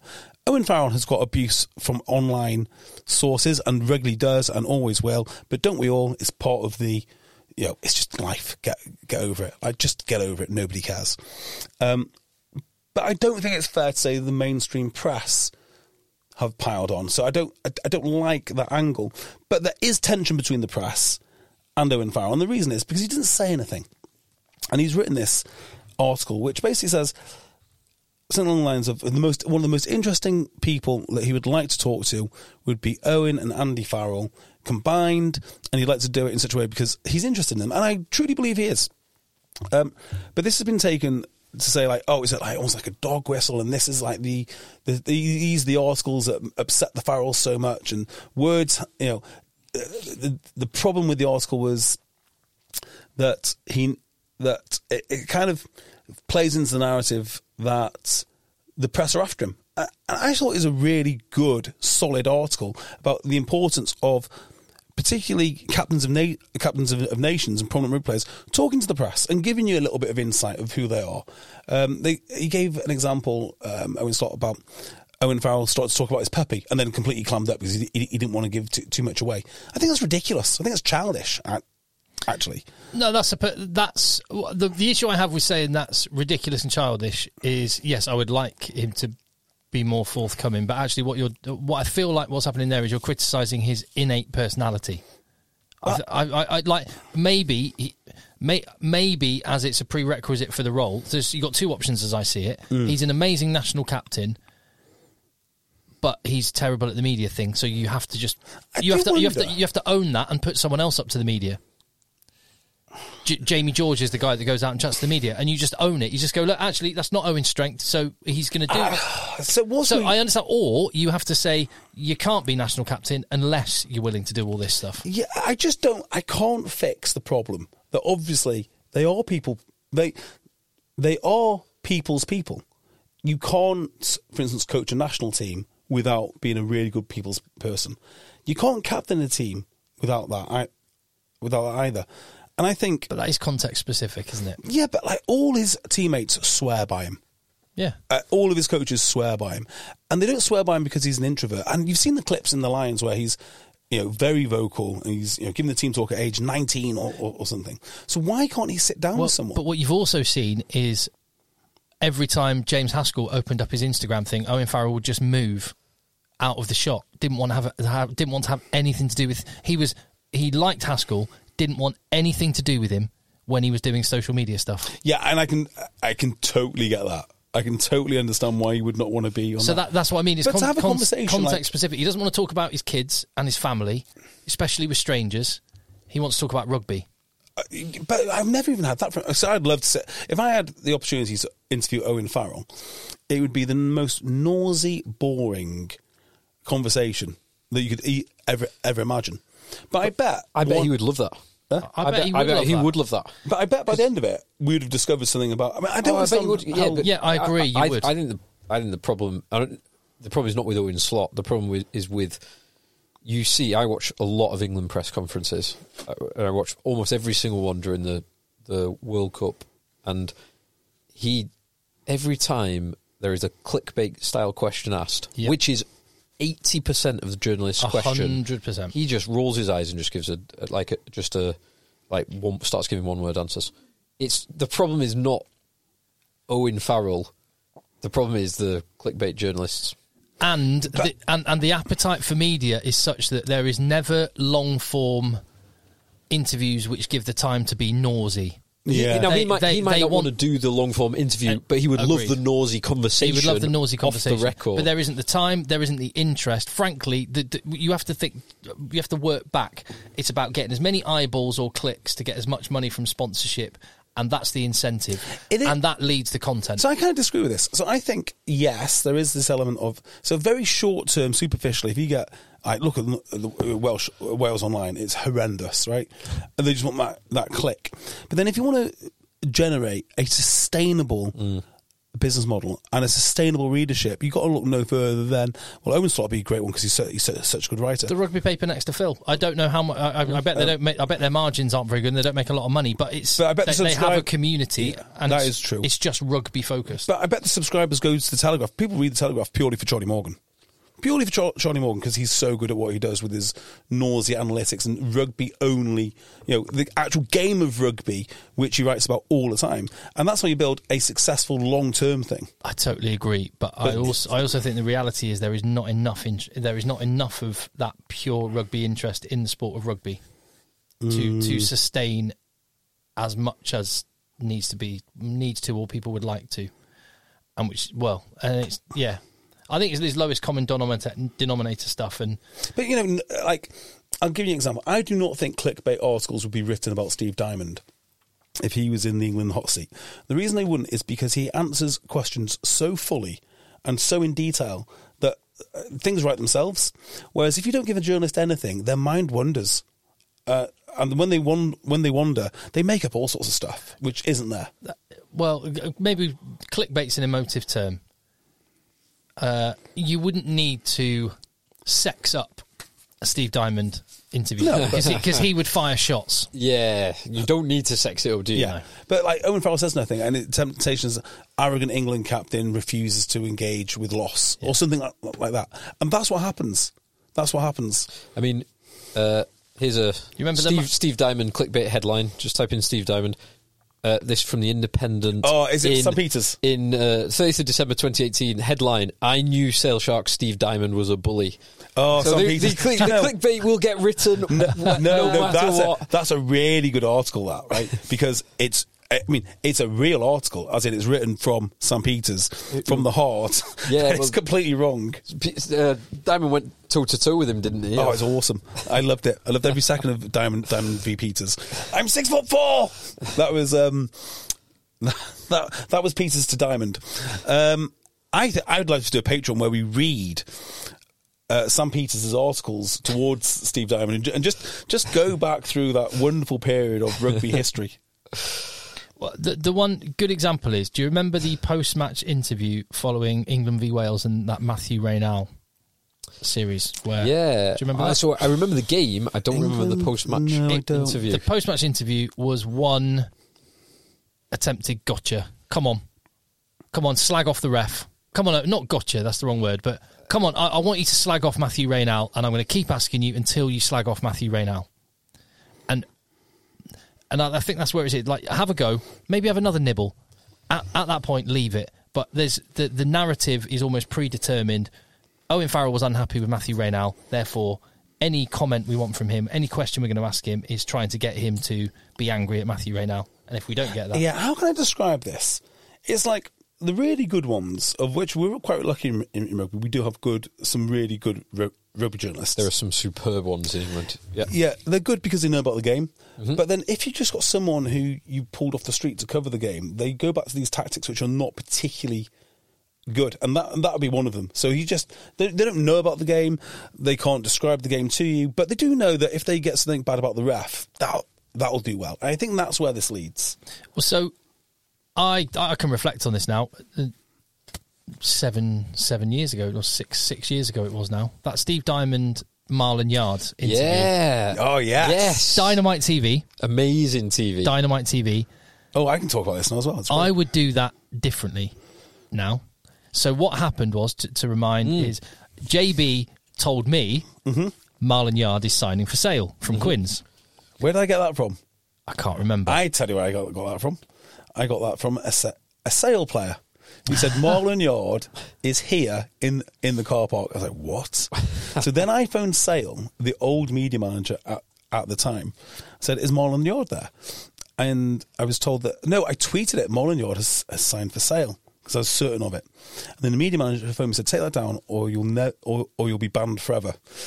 and I was literally banned forever. So, Uh, uh, so, then I rock up at Sale uh, for one of in like very early days of working for BT Sport, and I say, as I understand it, guys, Marland Yarde has signed for Sale. Uh, how do you know this? Well, it's come second hand. JB, who I do the podcast with, has heard from one of the Sale players. He's there. So, can we get this verified? Who goes on the phone to Quins guys? Yes. Marland Yarde is signed for Sale. Yeah. Confirmed. uh, doubled up. So, right, I, I- I'll ask Steve Diamond. Now, I said it to the media guy. I said, Swanee, I'm going to ask Steve about Marland Yarde. Just, just so you know. But he didn't pass that message on to Steve Diamond. Did he not? He was so used to his job, this guy. As as as I understand it, Steve Diamond d- did not have any idea, and I thought I'd done my due diligence by telling the media guy. Yeah. But actually, what I would do now is I would have picked up the phone to Steve Diamond that afternoon and said, "Steve, I found out about this. I have to ask you the question. Yeah, so yeah. I'm just letting you know I'm, the question's coming." So what we got was a, a really raw bit where Steve Diamond was completely blindsided, had no idea the question was coming, and the interview ended. And I can say this now as well. I don't know if I've ever, ever said this on the podcast, but not ordinarily you shake hands with the DOR. Thanks for your time, Steve. Shake hands. I said, thanks for your time, Steve. put out my hand to shake my hand. He did not accept my handshake. Walked past me and wa- and I got a shoulder barge on the way past the camera. Awesome. Yeah, I got banned for Sale from that for at least 18 months. And what really annoyed me about this was not the actions of Steve Diamond or um, Swanee, who subsequently left, thank God. Um, it was the actions of, at at that time, the journalism community because, Oh, they were so gutted that you got the you got the well, um, yeah, basically, you got the scoop. yeah, so there was that, but also I got banned, right? So we've got the rugby writers, um, the rugby writers club, or or, or, or or whatever that, that is. And at the time, podcasts were not a big deal. Like people looked down their nose at podcasts. I think the the, the landscape is very different now. The Times has one. You know, podcasts are probably one of the biggest ways that people consume their rugby media. But at the time, there was only us. Uh, consume all media. Yeah. like it, it is. So I don't know if you remember this spate of, of well, Sale Shark started it.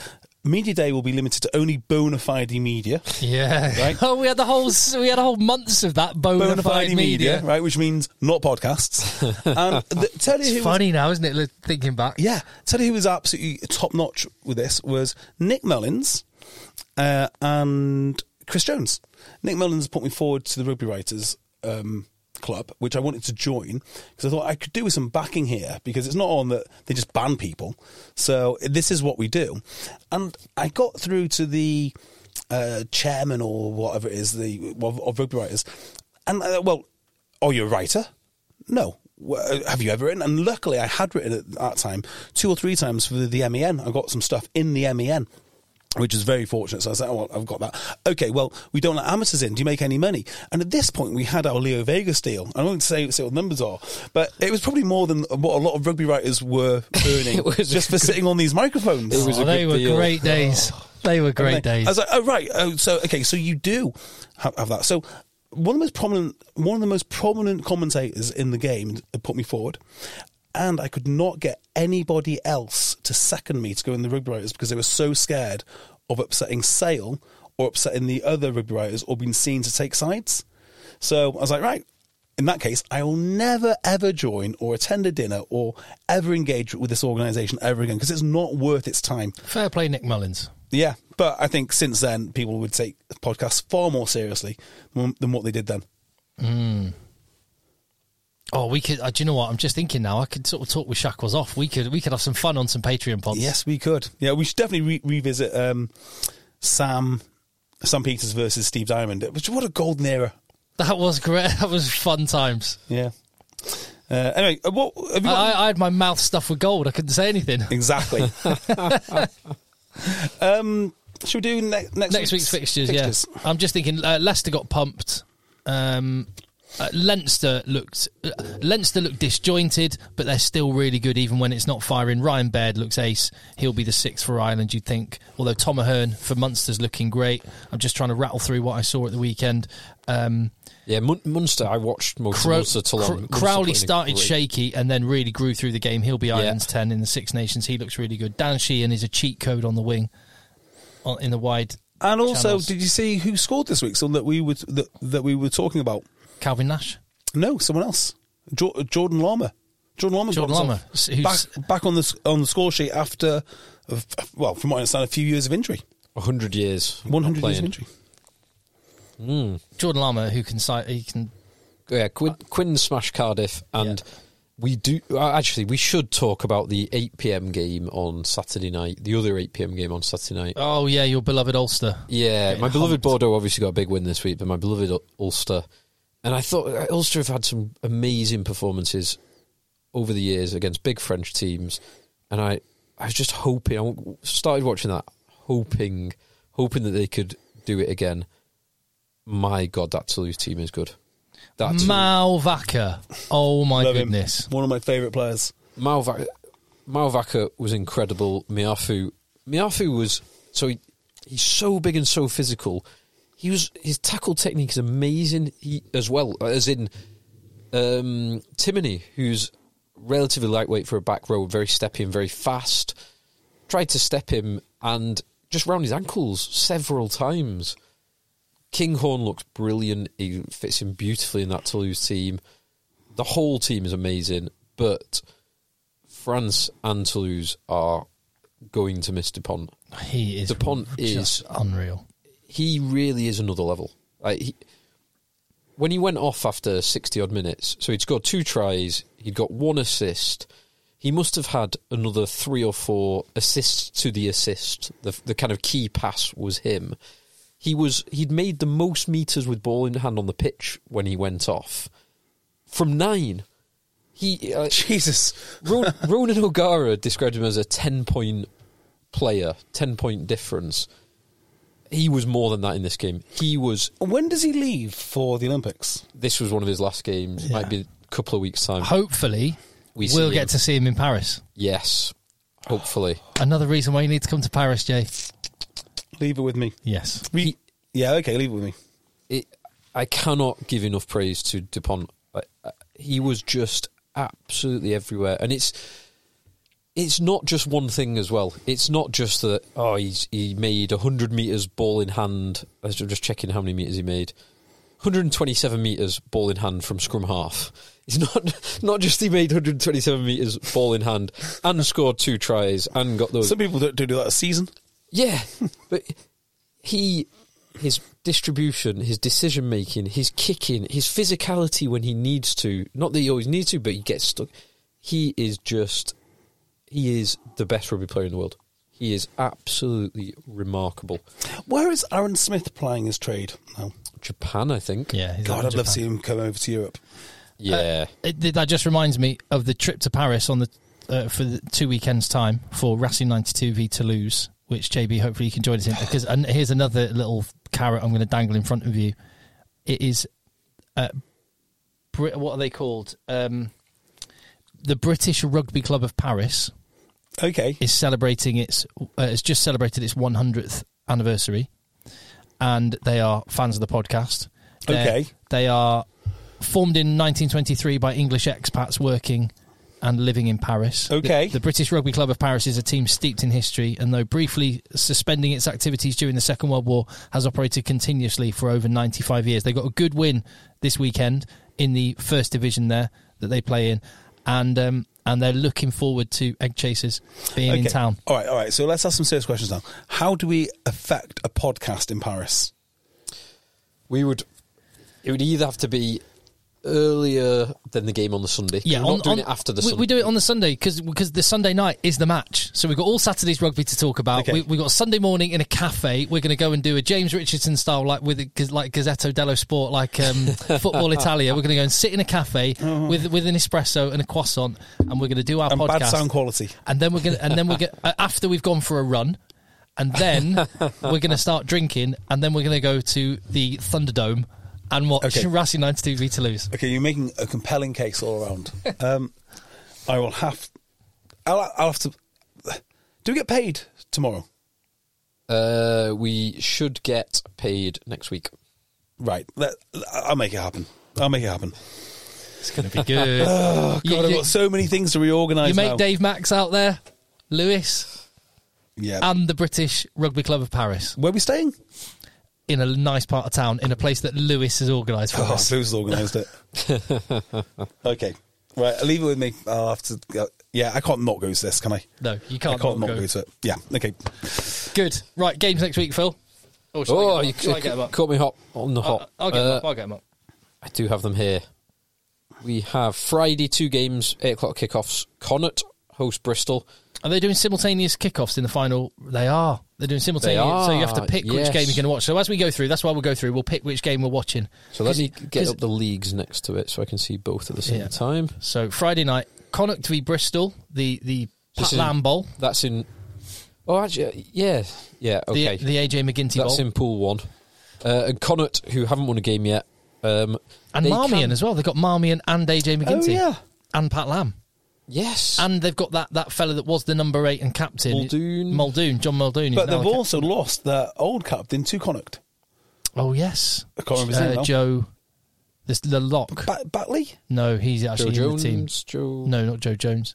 The Oh, yeah. Is it Batley? I'm sure it's a Batley or. are they he came back, didn't he? Joe Batley from Worcester. Yeah, he did. This is not him. No, it's not him. It is. Bear with Joe me. Joyce. Joe Joyce. Joe thank you. Joyce. Yeah, anyway. Okay, so Connacht can actually qualify Um, Yeah. it's I- out of their hands, but if they beat Bristol and Saracens lose I'm probably going to watch Glasgow to Toulon. Sorry, just another one. in Pool Does Three, Adeolokun play for Bristol still?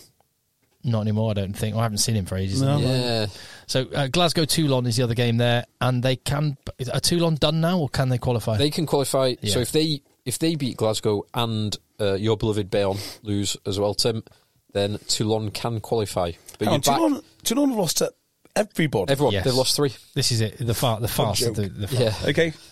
Uh, Um, on to Saturday, you've got a choice of well, Phil's beloved Bordeaux or Phil's beloved Ulster Oh, away away to the Bulls or Quins respectively. How, what are you going to watch, Phil? Um, well, Bordeaux were just cruising, uh, w- winning everything, uh, and that'll be a nice, easy victory for them. So I won't bother watching that. I will see. It will be an exciting game um, in Pool Two. Ulster travelling to Harlequins, and There's history in that fixture. there is, and Harlequins are qualified, I think, um, because yeah, Racing can't overtake them, Well, but Ulster can leapfrog frog them potentially.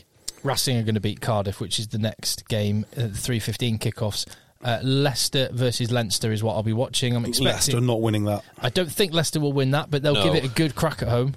They will, but So- and they, Le- Leicester rested their players because they thought they had a better chance of beating Leinster at home than La Rochelle away, which I agree with, but I think Leinster will win that. Uh, this, th- so I- I'm going to go for Leicester. Leinster. I'll be watching.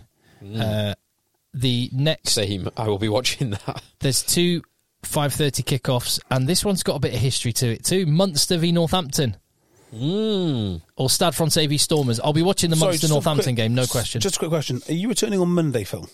I am. yes, Yes. What time? What is your flight out? Uh, Friday at maybe 10 a.m. Okay. Sorry, please continue. And then from yes, Manchester, I'm, I'm on a similar time. Charles de Gaulle. going to Charles de Gaulle, yeah, Yeah. with the EasyJet. yes, We- we yeah, I think I'm same on that flight. Yeah, And then back, I want to say 2 p.m. on the Monday. I think we might Nice be on. leisurely. It's a nice, nice flight time. That Are you departing what time? ten.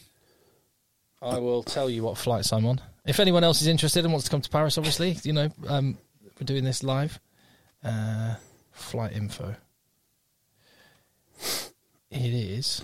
Ooh. Oh no, that's not. Where's the? Easier. Anyway, carry on with the thing, Phil. This is we can not ed- great we can edit we can edit this That's fine. a little bit. No, we can't. Uh, and you're returning when? Monday. Monday ten. No, No. So flight out No, it'll be a late night Sunday. 10, 10.50, Flight out of Manchester to Charles de Gaulle. Uh, two ten Monday. Return to Manchester.